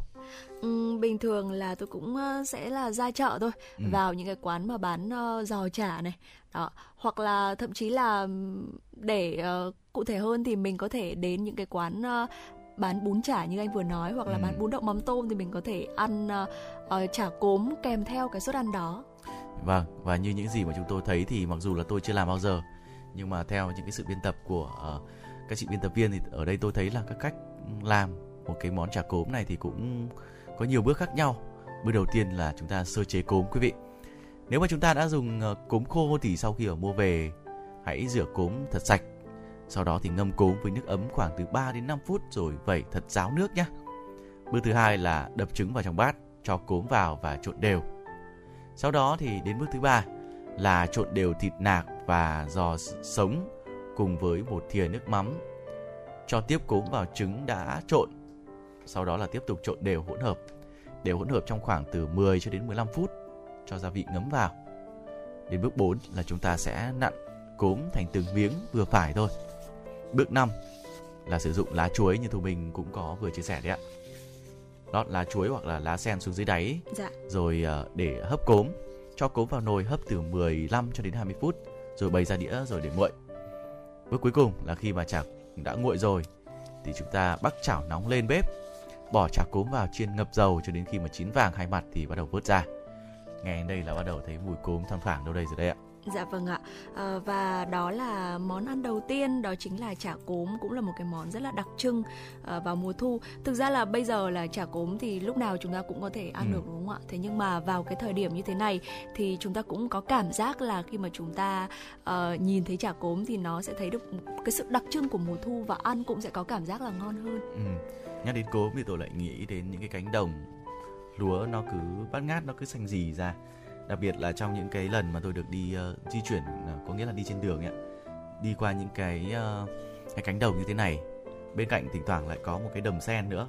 Dạ. thì cái hương cốm nó lại ờ, vô cùng ngạt ngào luôn. Bởi vì ờ, khi mà nghĩ đến cốm thì chúng ta sẽ nghĩ ngay đến lúa này rồi nghĩ đến cả cái những tấm lá sen để có thể bọc cốm nữa đúng không ạ? Đi qua những khu vực này thấy những cái sự yên ả của làng quê và những cái sự thanh bình đó lại khiến tôi nghĩ đến cốm nhiều hơn một trong những cái món khác nữa mà chúng ta cũng có thể ăn ở trong cái mùa mát mát như- thế này.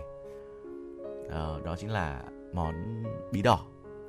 Nhắc đến bí đỏ thì không biết là thu minh hay liên tưởng đến điều gì? Ừ, thực ra là tụi mình thường hay ăn bí xanh nhiều hơn. à bí xanh Vâng. nhiều hơn à?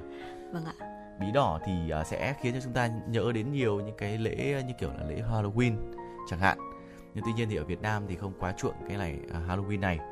Nhưng mà tôi vẫn nhớ là hồi nhỏ nhỏ thì hay ăn chè bí đỏ Ừ, dạ. có còn có cái tên khác là chè bí rợ đó quý vị. Đây cũng là một trong những cái món ăn khá là đặc trưng dành cho uh, nhiều người.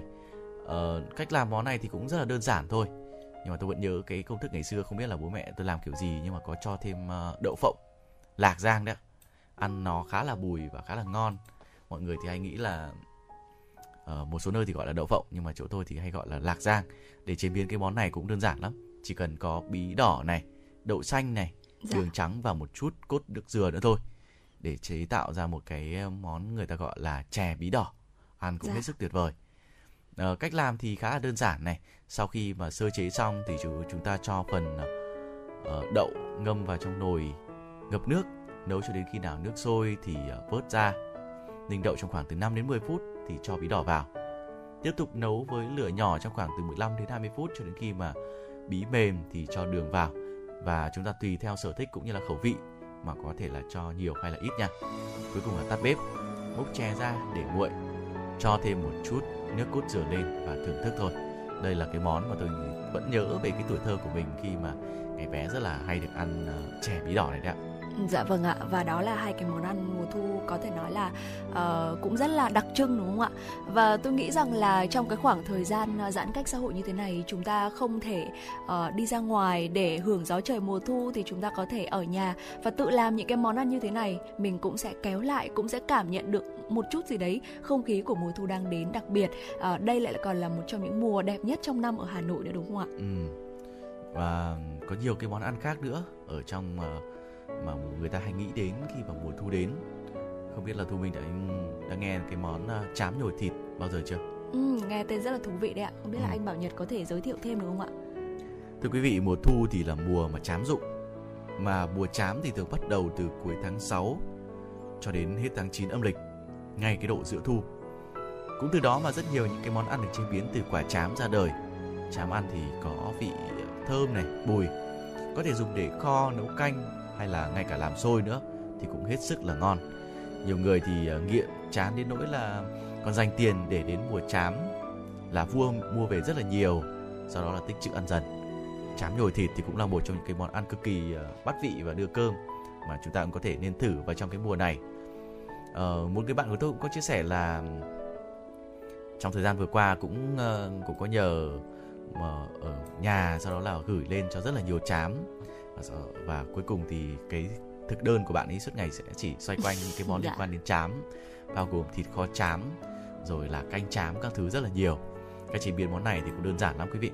Đặc biệt là cái món uh, chám nhồi thịt thì làm đơn giản lắm nhé bao bao gồm là nguyên liệu thì chám gồm có chám đen này thịt uh, thăn băm nhỏ này ờ, ít nấm mèo và lòng đỏ trứng hành lá và một số các loại gia vị nữa sau khi sơ chế thì ờ, bước đầu tiên là chúng ta trộn đều thịt, hành lá, nấm và một ít muối tiêu, nước mắm. Ướp khoảng từ 15 đến 20 phút.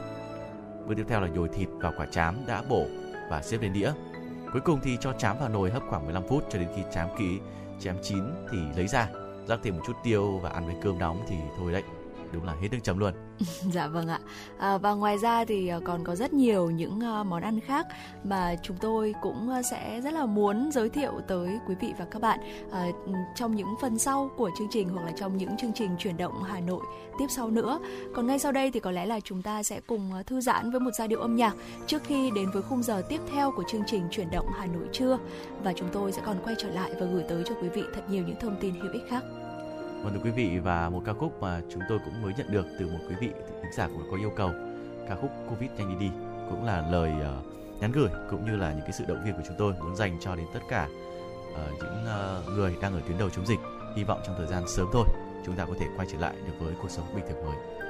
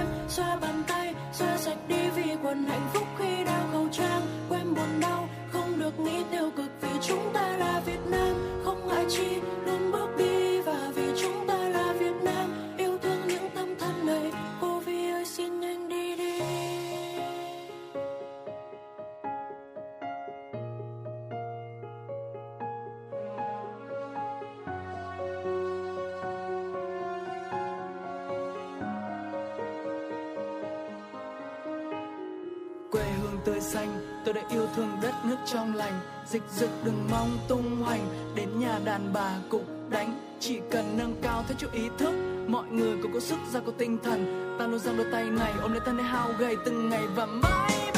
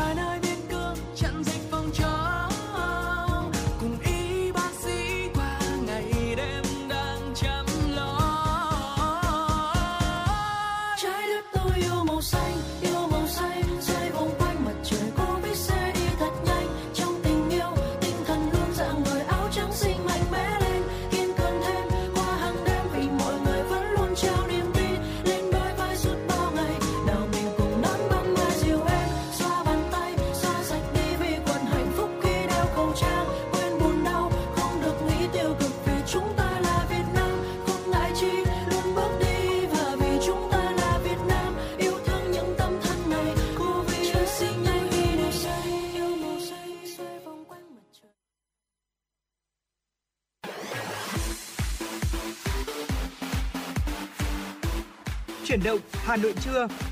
Chuyển động Hà Nội trưa.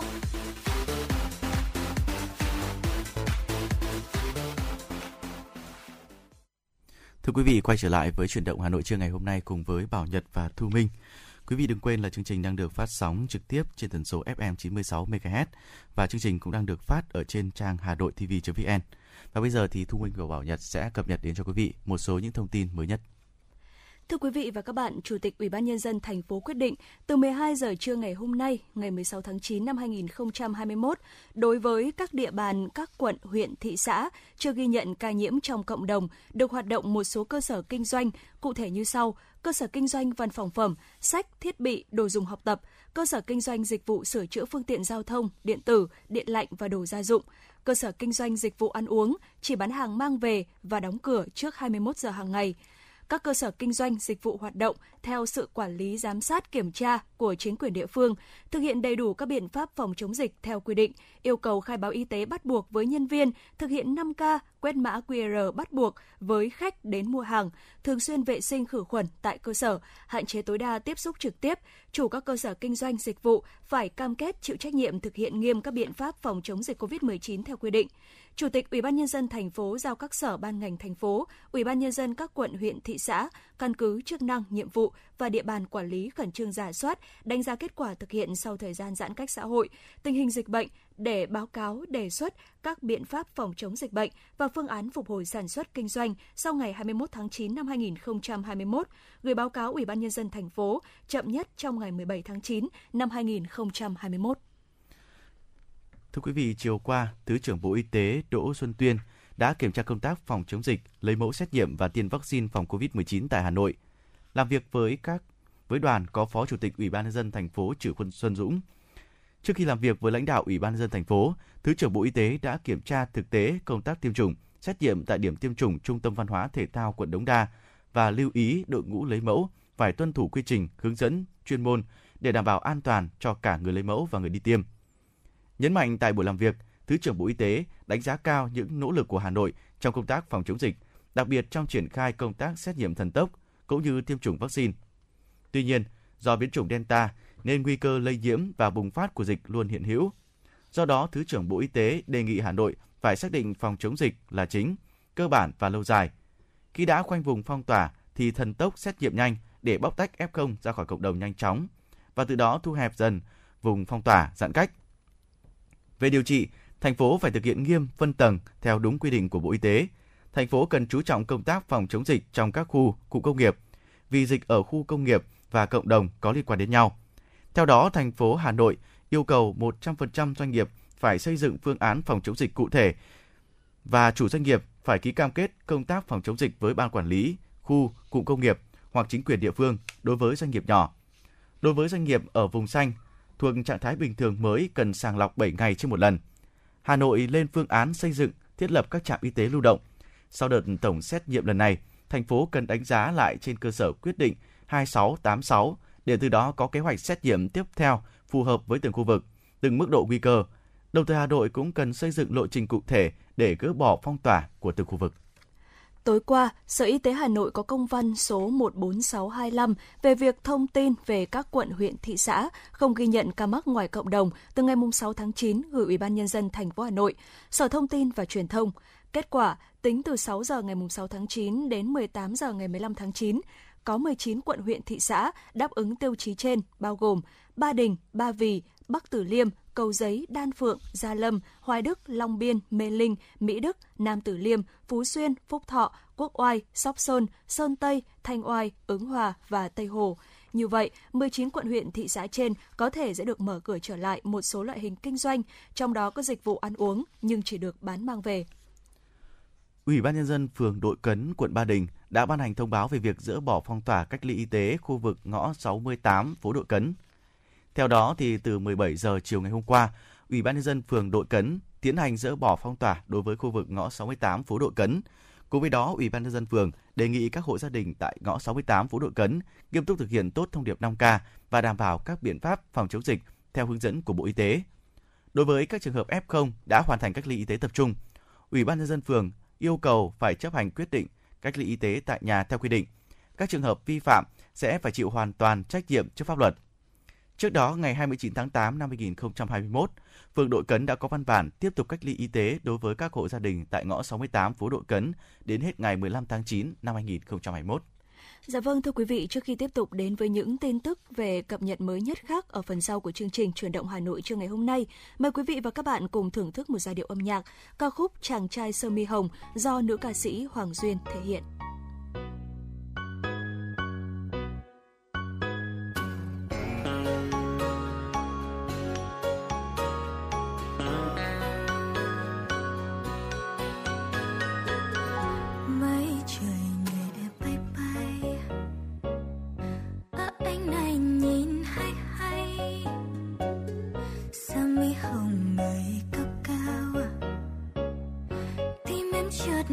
失散。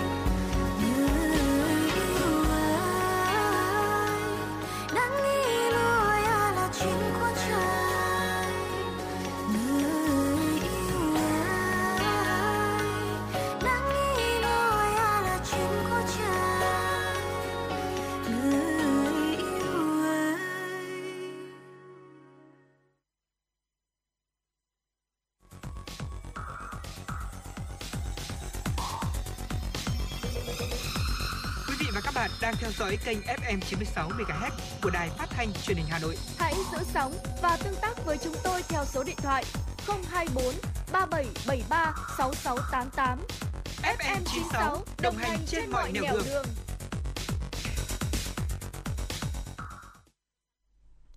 Dạ vâng thưa quý vị và các bạn, sau đây thì Thu Minh và Bảo Nhật xin được tiếp tục gửi tới quý vị và các bạn một số những thông tin đáng chú ý có trong buổi trưa ngày hôm nay. Chủ tịch Ủy ban nhân dân thành phố Hà Nội Chu Ngọc Anh vừa có quyết định 4168 ngày 14 tháng 9 năm 2021 về việc bổ sung kinh phí thực hiện hỗ trợ tiền sử dụng nước sinh hoạt trên địa bàn thành phố năm 2021 trong điều kiện bị ảnh hưởng do đại dịch COVID-19. Theo đó, thành phố quyết định bổ sung kinh phí cho Sở Xây dựng để thực hiện hỗ trợ tiền sử dụng nước sinh hoạt trên địa bàn thành phố trong điều kiện bị ảnh hưởng do đại dịch COVID-19 với số tiền là 165,4 tỷ đồng. Nguồn kinh phí lấy từ kinh phí dự phòng ngân sách cấp thành phố năm 2021. Thành phố cũng hỗ trợ 15% trên tổng hóa đơn tiền nước sạch sử dụng cho mục đích sinh hoạt phải trả của các hộ dân ngoài các đối tượng nêu trên. Thời gian thực hiện hỗ trợ là 4 tháng, tháng 9, tháng 10, tháng 11 và tháng 12 năm 2021. Nguồn kinh phí hỗ trợ là từ ngân sách cấp thành phố. Thưa quý vị, Ủy ban nhân dân thành phố Hà Nội vừa có tờ trình gửi Hội đồng nhân dân thành phố đề nghị ban hành nghị quyết quy định mức chuẩn trợ giúp xã hội và đối tượng bảo trợ xã hội của thành phố. Theo đó, Ủy ban nhân dân thành phố Hà Nội đề xuất tăng mức chuẩn trợ giúp xã hội của thành phố lên 440.000 đồng. Về đối tượng áp dụng, ngoài các đối tượng đã được Nghị định 20 2021, Ủy ban nhân dân thành phố Hà Nội đề nghị bổ sung thêm một số nhóm đặc thù. Cụ thể gồm đối tượng được trợ cấp tại cộng đồng, trẻ mồ côi, trẻ có cha hoặc mẹ là người khuyết tật hoặc đang hưởng chế độ trợ cấp bảo trợ xã hội và người còn lại thuộc một trong các trường hợp bị tuyên bố mất tích, đang chấp hành án phạt tù. Đối tượng đề xuất tiếp nhận vào các cơ sở bảo trợ xã hội thuộc Sở Lao động Thương binh và Xã hội. Theo Ủy ban nhân dân thành phố Hà Nội, nếu nâng mức chuẩn trợ giúp xã hội lên 440.000 đồng và mở rộng đối tượng trợ giúp xã hội, dự kiến kinh phí để thực hiện chính sách này là hơn 1.560 tỷ đồng trên một năm. Thực hiện chỉ thị số 20 ngày 3 tháng 9 năm 2021 của Chủ tịch Ủy ban Nhân dân thành phố về tăng cường thực hiện các biện pháp phòng chống dịch bệnh COVID-19 trên địa bàn thành phố, Sở Công Thương Hà Nội đã phối hợp thực hiện cấp giấy đi đường có nhận diện cho người và phương tiện của các doanh nghiệp đơn vị. Cùng với đó, Sở Công Thương Hà Nội yêu cầu các doanh nghiệp đơn vị đã được cấp giấy đi đường có nhận diện chỉ hoạt động vận chuyển, giao nhận hàng hóa bằng xe mô tô, xe hai bánh của doanh nghiệp theo thời gian quy định là từ 9 giờ đến 20 giờ hàng ngày tại vùng 1 các doanh nghiệp phải thông báo chấn chỉnh đội ngũ nhân viên giao hàng được cấp giấy đi đường có nhận diện, không làm thêm bên ngoài, không nhận chuyển hàng của các doanh nghiệp khác, nhóm giao hàng trên ứng dụng mạng xã hội.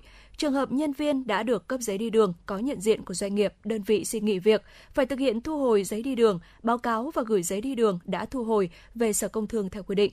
Bà Trần Thị Phương Lan, quyền giám đốc Sở Công Thương Hà Nội cho biết, doanh nghiệp đơn vị chịu trách nhiệm trong việc quản lý, giám sát việc tuân thủ các quy định vận chuyển hàng hóa bằng xe mô tô, xe hai bánh của đơn vị, được cấp giấy đi đường có nhận diện. Lực lượng chức năng các quận huyện thị xã tăng cường tuần tra, xử lý nghiêm các trường hợp vi phạm. Theo nội dung báo cáo số 123, đối với việc triển khai thực hiện nghị quyết số 26, thành phố Hà Nội đã đạt được những kết quả toàn diện về nông nghiệp, nông dân, nông thôn – Đến nay, toàn thành phố đã có 12 trên 18 huyện, thị xã, Đan Phượng, Đông Anh, Thanh Trì, Hoài Đức, Quốc Oai, Gia Lâm, Thạch Thất, Thường Tín, Thanh Oai, Phúc Thọ, Sóc Sơn và Sơn Tây đạt chuẩn nông thôn mới, hoàn thành nhiệm vụ xây dựng nông thôn mới. Thành phố phấn đấu đến năm 2022, 100% số huyện, thị xã đạt chuẩn nông thôn mới, hoàn thành nhiệm vụ xây dựng nông thôn mới. Thu nhập trung bình đầu bình quân đầu người khu vực nông thôn tăng từ 8 triệu đồng trên một người trên một năm năm 2008 lên 55 triệu đồng trên một người trên một năm năm 2020. 20. Phát huy kết quả đạt được, đồng thời khắc phục những mặt hạn chế. Ban Thường vụ Thành ủy đề ra 12 nhóm nhiệm vụ giải pháp chủ yếu để tiếp tục triển khai thực hiện hiệu quả nghị quyết số 26. Trong đó, tiếp tục thực hiện tái cơ cấu, phát triển toàn diện nông nghiệp theo hướng hiện đại, bền vững, đẩy mạnh phát triển công nghiệp, làng nghề, dịch vụ, chuyển dịch mạnh mẽ cơ cấu kinh tế nông thôn, tạo việc làm và thu nhập tại chỗ cho dân cư nông thôn, xây dựng nông thôn mới văn minh, hiện đại gắn với đô thị hóa, cải thiện nhanh điều kiện sinh sống ở các vùng nông thôn. Trong tháng 9, Bộ Lao động Thương binh và Xã hội sẽ nghiên cứu hướng dẫn các địa phương thực hiện linh hoạt nới lỏng một số quy định về việc cấp gia hạn, xác nhận giấy phép lao động cho lao động nước ngoài làm việc tại Việt Nam phù hợp với bối cảnh mới. Theo báo cáo về tình hình quản lý lao động nước ngoài tại Việt Nam của cơ quan này, tính đến hết tháng 3 năm 2021, cả nước có 101.550 lao động nước ngoài đang làm việc, trong đó lao động giữ vị trí quản lý chiếm gần 12%, giám đốc điều hành hơn 8% và đông nhất là chuyên gia với 58%. Đáng lưu ý hầu hết lao động mà các doanh nghiệp đang thiếu hụt là vị trí nhà quản lý, chuyên gia dự án ở các công trình trọng điểm người lao động nước ngoài đến từ 110 quốc gia và vùng lãnh thổ, trong đó phần lớn là từ Trung Quốc, Hàn Quốc, Nhật Bản, Đài Loan, Trung Quốc. Số lao động này chủ yếu tập trung tại các thành phố lớn hoặc các địa phương có dự án lớn với nhiều nhà thầu nước ngoài thi công như Hà Nội, Bắc Giang, Long An, Thành phố Hồ Chí Minh. Khảo sát của Bộ Lao động Thương binh và Xã hội cũng cho thấy do ảnh hưởng của dịch COVID-19 nên hầu hết lao động mà các doanh nghiệp đang thiếu hụt là vị trí nhà quản lý, chuyên gia dự án ở các công trình trọng điểm.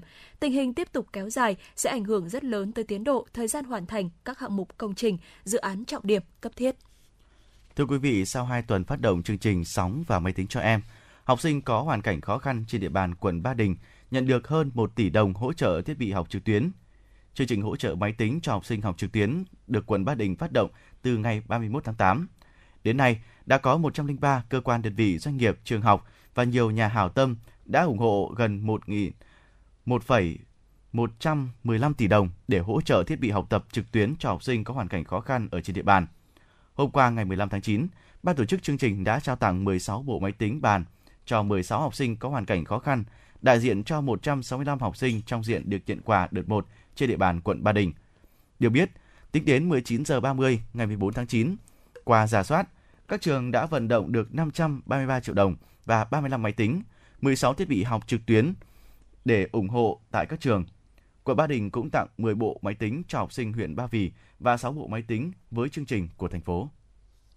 Quý vị và các bạn thân mến, còn bây giờ hãy cùng với chúng tôi thư giãn với một ca khúc âm nhạc, ca khúc mang tên Những kẻ mộng mơ qua giọng ca của nam ca sĩ Nu Phước Thịnh. biển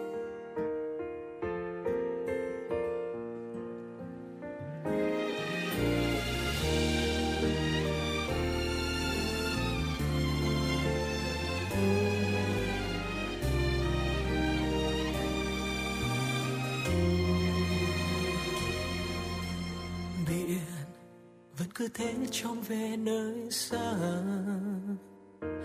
Kia hoàng hôn rực rỡ và lấp lánh những nơi biển qua.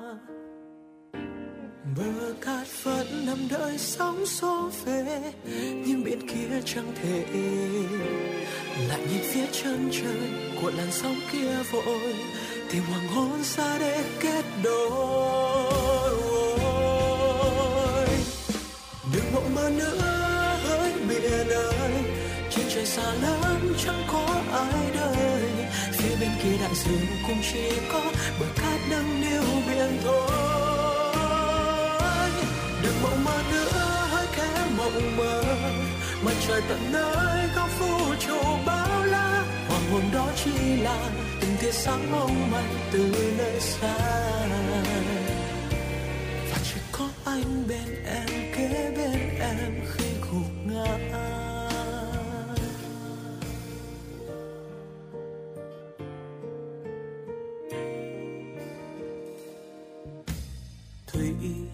Chiều vẫn thế, đây rồi lại vơi. Và lại mang biến sáng, ngày đêm tối đi lạnh lùng vậy thôi. Mơ ca giữ bên lại mỗi khi về, nhưng bên kia chẳng thể. Lại nhìn phía chân trời của làn sóng kia vội, tìm hoàng hôn xa để kết đôi. Đừng mộng mơ nữa, hãy biển ơi chân trời xa lắm, chẳng có ai đời phía bên kia đại dương cũng chỉ có bờ cát nâng niu biển thôi. Đừng mộng mơ nữa, hãy kẻ mộng mơ. Mặt trời tận nơi có vũ trụ bao la. Hoàng hồn đó chỉ là từng tia sáng mong manh từ nơi xa. Và chỉ có anh bên em kia gục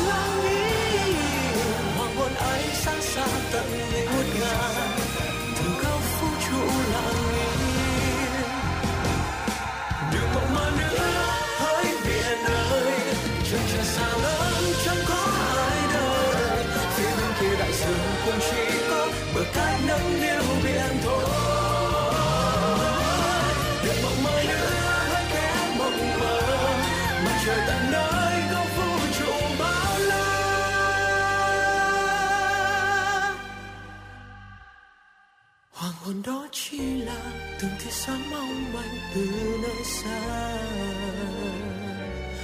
Và chỉ có anh bên em kế bên em. Khi gục ngã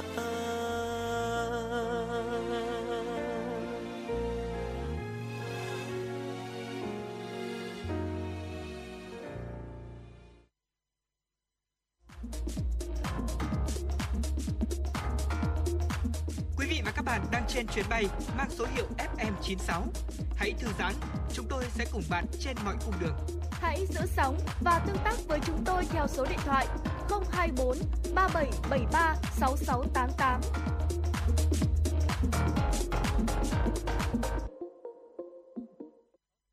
Vâng thưa quý vị, quay trở lại với chuyển động Hà Nội trưa ngày hôm nay cùng với Bảo Nhật và Thu Minh. Chúng tôi xin cập nhật đến cho quý vị một số những thông tin thông tin vừa nhận được. Thưa quý vị, Bộ Giao thông Vận tải vừa có văn bản gửi Bộ Công an, Ủy ban nhân dân các tỉnh thành phố liên quan việc triển khai nghị quyết số 66/2021 của Chính phủ, đồng thời đôn đốc thực hiện quy định lắp camera trên xe ô tô kinh doanh vận tải theo quy định tại Nghị định số 10/2020. Sở Giao thông Vận tải các tỉnh thành phố đôn đốc các đơn vị kinh doanh vận tải thực hiện nghiêm các quy định về lắp camera trên xe kinh doanh vận tải theo Nghị định 10/2020 đồng thời tuyên truyền nội dung nghị quyết số 66 đến các đơn vị kinh doanh vận tải thực hiện đúng quy định. Sở Giao thông Vận tải các tỉnh, thành phố có trách nhiệm ra soát, thống kê số liệu phương tiện của từng đơn vị kinh doanh vận tải thuộc đối tượng lắp camera theo Nghị định số 10 để kịp thời đôn đốc thực hiện, kiểm tra và xử lý nghiêm theo quy định và thời gian đã được quy định tại Nghị quyết số 66 đối với các phương tiện, đơn vị vi phạm. Trước đó, Bộ Giao thông Vận tải cũng đã có văn bản gửi Bộ Công an, Ủy ban dân các tỉnh, thành phố về việc đôn đốc thực hiện quy định về kinh doanh và điều kiện kinh doanh vận tải bằng xe ô tô. Cục Hàng hải Việt Nam vừa có văn bản yêu cầu các cảng vụ trực thuộc cập nhật, đăng tải công khai giá cước, phụ thu vận tải container bằng đường biển. Theo đó, Cục Hàng hải Việt Nam nêu rõ, thực hiện chỉ đạo của Bộ trưởng Bộ Giao thông Vận tải, Cục Hàng hải Việt Nam đề nghị các cảng vụ quản lý hoạt động tàu container yêu cầu các hãng tàu vận tải container cung cấp và cập nhật thông tin giá cước, phụ thu giá vận tải container quốc tế và nội địa bằng đường biển trên các tuyến vận tải container xuất phát từ khu vực cảng biển do cảng vụ quản lý đồng thời đăng tải bảng thông tin giá cước công khai trên trang thông tin điện tử của Cảng vụ Hàng hải, gửi đường dẫn đăng tải bảng giá về Cục Hàng hải Việt Nam để thực hiện kết nối trực tiếp với trang thông tin điện tử của đơn vị này. Việc cơ quan chức năng yêu cầu các hãng tàu công khai niêm yết giá cước vận tải container phụ thu ngoài giá sẽ giúp các chủ hàng Việt Nam nắm bắt được khung giá chuẩn trên từng tuyến, từng chặng để chủ động làm việc với đại lý giao nhận, tránh bị bắt chẹt, làm giá. Một tín hiệu vui cho các doanh nghiệp xuất nhập khẩu Việt Nam là mới đây, hãng tàu CMA CGM của Pháp đã ra thông báo cam kết không tăng giá cước vận tải container ở Việt Nam đến tháng 2 năm 2022. Thưa quý vị, vào 17 giờ 45 phút chiều ngày hôm qua, tại chốt kiểm soát dịch bệnh số 21 thuộc địa bàn xã Liên Linh, Liên Linh, huyện Thanh Trì, tổ công tác công an thành phố Hà Nội đã phát hiện 4 thanh niên đi qua chốt có biểu hiện nghi vấn nên tiến hành kiểm tra. Vào thời điểm trên, 4 thanh niên tên Nguyễn Văn C sinh năm 1992, Quách Văn N sinh năm 1991, Nguyễn Tiến Hát sinh năm 1996 và Phạm Quang Phạm Văn V sinh năm 2001 cùng ở Hà Nội đều xuất trình được giấy tờ đi đường hợp lệ. Tuy nhiên bằng các biện pháp nghiệp vụ, tổ công tác phát hiện 4 người này cất giấu 10 tờ phiếu kết quả xét nghiệm test nhanh âm tính với SARS-CoV-2 đã có chữ ký của bác sĩ và dấu đỏ của bệnh viện đa khoa nông nghiệp nhưng để chống họ tên người xét nghiệm tại trụ sở công an đã làm rõ, Quách Văn Nhờ đang mang 10 giấy xét nghiệm âm tính cho Nguyễn Văn V sinh năm 1994 là điều dưỡng khoa cấp cứu chống độc bệnh viện đa khoa nông nghiệp. Hiện vụ việc đang được bàn giao cho công an xã Liên Ninh điều tra. Ngày 15 tháng 9, trang đặt phòng quốc tế booking.com tiếp tục thông tin những điểm du lịch trong nước được du khách Việt đánh giá lý tưởng cho từng sở thích cá nhân. Theo đó, Hà Nội, Hội An, Quảng Nam, Đà Lạt, Lâm Đồng được du khách lựa chọn là ba điểm du lịch về nghệ thuật được yêu thích nhất. Trên trang đặt phòng quốc tế đưa ra những nhận định dựa trên tỷ lệ bình chọn đặt phòng của du khách tại ứng dụng đặt phòng trực tuyến. Theo đánh giá này, Hà Nội với lợi thế có gần 6.000 di tích, hơn 1.350 làng nghề cùng với bề dày văn hóa lịch sử, nhiều công trình kiến trúc bảo tàng nên có lợi thế là điểm du lịch nghệ thuật hấp dẫn. Ngoài ra, theo booking.com, những điểm đến ẩm thực được du khách Việt Nam đánh giá cao bao gồm Đà Nẵng, Đà Lạt, Lâm Đồng, thành phố Hồ Chí Minh. Những điểm du lịch tuyệt vời để chụp ảnh có Hội An, Quảng Nam, Sapa, Lào Cai, Đà Lạt, Lâm Đồng. Điểm đến được đánh giá tốt về yếu tố giải trí bao gồm thành phố Hồ Chí Minh, Nha Trang, Khánh Hòa, Vũng Tàu, Bà Rịa Vũng Tàu. Những điểm đến được đề xuất nhiều nhất cho việc đi bộ đường dài gồm có Sapa, Lào Cai, Phú Quốc, Kiên Giang, Phong Nha, Quảng Bình. Những nơi lý tưởng nhất cho hoạt động bơi lội là Nha Trang, Khánh Hòa, Phú Quốc, Kiên Giang, Đà Nẵng. Hôm qua, Ban tổ chức giải Mai Vàng báo Người Lao động chính thức công bố 12 hạng mục đề cử chính. Ngoài ra, năm nay giải thưởng còn có 3 giải thưởng do Hội đồng Nghệ thuật và Ban tổ chức đề xuất. Giải Mai Vàng lần thứ 27 năm 2021 diễn ra từ ngày 15 tháng 9 đến ngày 30 tháng 11 với vòng đề cử. Căn cứ thực tế hoạt động văn hóa, nghệ thuật trong năm và mức độ quan tâm của công chúng, Ban tổ chức Mai Vàng lần thứ 7, lần thứ 27 năm 2021 quyết định 12 hạng mục đề cử, bao gồm ca sĩ hát nhạc nhẹ được yêu thích nhất, ca sĩ hát nhạc âm hưởng dân ca truyền thống cách mạng được yêu thích nhất, ca khúc mới phổ biến trong năm, không tính nhạc ngoại lời Việt được yêu thích nhất, MV, video ca nhạc được yêu thích nhất, diễn viên sân khấu truyền hình được yêu thích nhất, diễn viên hài được yêu thích nhất, vở diễn sân khấu truyền hình được yêu thích nhất, nam diễn viên điện ảnh, phim truyền hình được yêu thích nhất, nữ diễn viên điện ảnh, phim truyền hình được yêu thích nhất, bộ phim điện ảnh truyền hình được yêu thích nhất, người dẫn chương trình MC được yêu thích nhất, chương trình truyền hình được yêu thích nhất.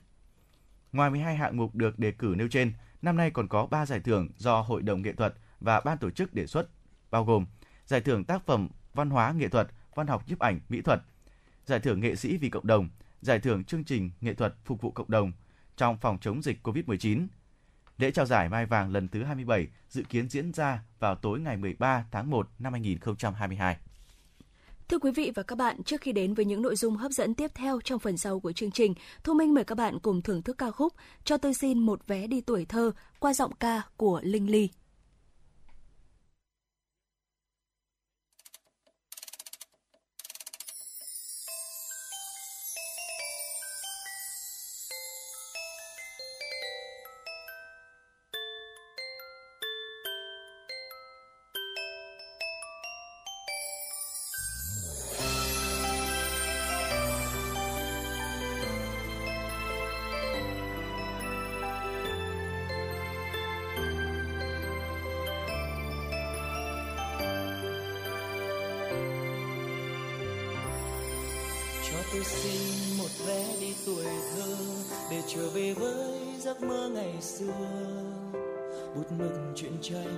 Những gói bằng ngô trong ngăn bàn cho tôi xin về lại thời tập tô, để vẽ ông mặt trời hiền như bố.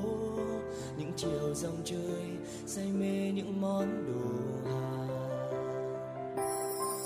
Cho tôi xin về lại mái trường xưa, dù trường thật bé nhưng ước mơ thật to. Từng ngày chăm lo cô giáo vui như mẹ hiền. Cho con xin về với ông bà thương, những chiều nhõng nhẽo vòi tiền nhổ tóc sâu. Mỗi sợi trắng tình con lấy bằng năm trăm đồng hãy cho tôi xin một vé không hai, mà dẫu hôm nay đã đông đường dài, vẫn cho tôi xin được trở về tuổi thơ ngô với bao mộng mơ. Hãy cho tôi xin một vé không hai, vé đi thôi, không cần quay trở lại. Chỉ cần cho tôi được trở về ngày xưa sông trôi với những ngày mưa. Hãy cho tôi xin hàng vé chung thôi, dẫu tháng năm có lớn thêm thật rồi. Chỉ cần cho tôi được trở về tuổi thơ, thì tôi sẽ xin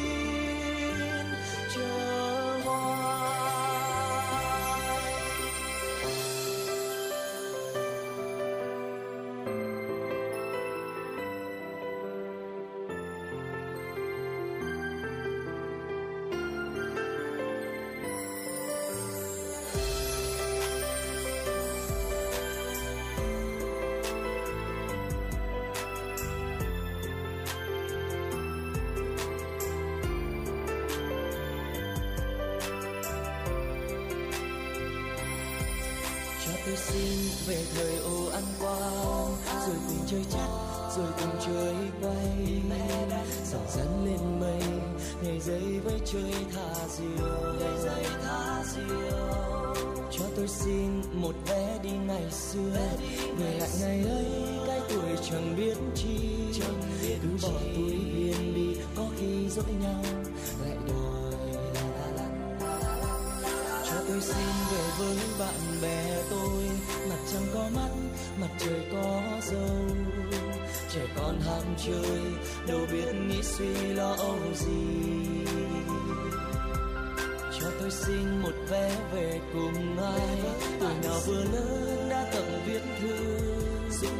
Áo trắng ai bay khiến cho ai kia mơ màng. Ai kia ai kia mơ màng. Hãy cho tôi xin một vé không hai mà dẫu hôm nay ta đường dài. Vẫn cho tôi xin được trở về tuổi thơ. Ngây ngô với bao mộng mơ. Hãy cho tôi xin một vé không hai. Vé đi thôi, không cần quay trở lại. Chỉ cần cho tôi được trở về ngày xưa. Dòng chơi với những ngày mưa. Hãy cho tôi xin dẫu tháng năm có lớn thêm thật rồi, chỉ cần cho tôi được trở về tuổi thơ, thì tôi sẽ xin chờ hoài. Hãy cho tôi xin một vé không hai và dẫu hôm nay đã đông đường dài, vẫn cho tôi xin được trở về tuổi thơ ngày ngô với bao cho tôi xin một vé không hai vé đi thôi không cần quay trở lại.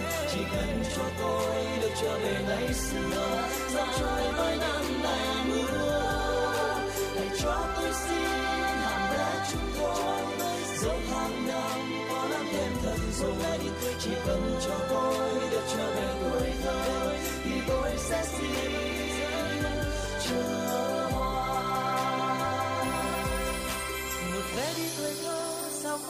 người ơi, bởi bây giờ đây chúng ta lớn rồi, thành em, thành bạn và thành ca tôi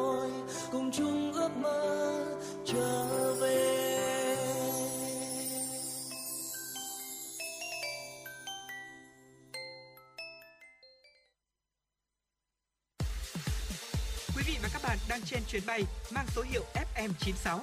Hãy thư giãn, chúng tôi sẽ cùng bạn trên mọi cung đường.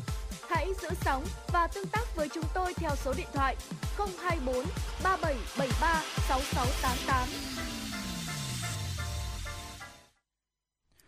Thưa quý vị và các bạn, nếu như cách đây hơn một năm, việc làm quen với phương pháp dạy và học trực tuyến còn nhiều bỡ ngỡ, thì giờ đây, sau nhiều lần phải tạm dừng đến trường để phòng dịch COVID-19, năm học này, cả học sinh, sinh viên lẫn giáo viên cũng như phụ huynh đã dần thích nghi được với mô hình giáo dục thời dịch bệnh này. Trong bối cảnh dịch bệnh COVID-19 tiếp tục có những diễn biến rất phức tạp tại nhiều địa phương trên cả nước, năm học mới 2021-2022 đang đứng trước vô vàn khó khăn. Giải pháp học trực tuyến đã được tính tới. Tuy nhiên, làm sao để việc dạy học đạt hiệu quả thì đó không chỉ là mối quan tâm của ngành giáo dục mà còn là chăn trở của các bậc phụ huynh. Trong phần tới đây của chương trình, mời quý vị thính giả cùng đến với cuộc trò chuyện của MC Quốc Đạt cùng với các vị khách mời của FM96 ngày hôm nay để cùng trao đổi xung quanh vấn đề làm thế nào để nâng cao hiệu quả dạy học trực tuyến. Xin mời quý vị thính giả cùng theo dõi. Thưa quý vị và các bạn, năm học mới thì đã bắt đầu. Để phòng chống dịch COVID-19, tại nhiều tỉnh thành phố thì học sinh các cấp chưa đến trường, tạm thời học theo hình thức trực tuyến.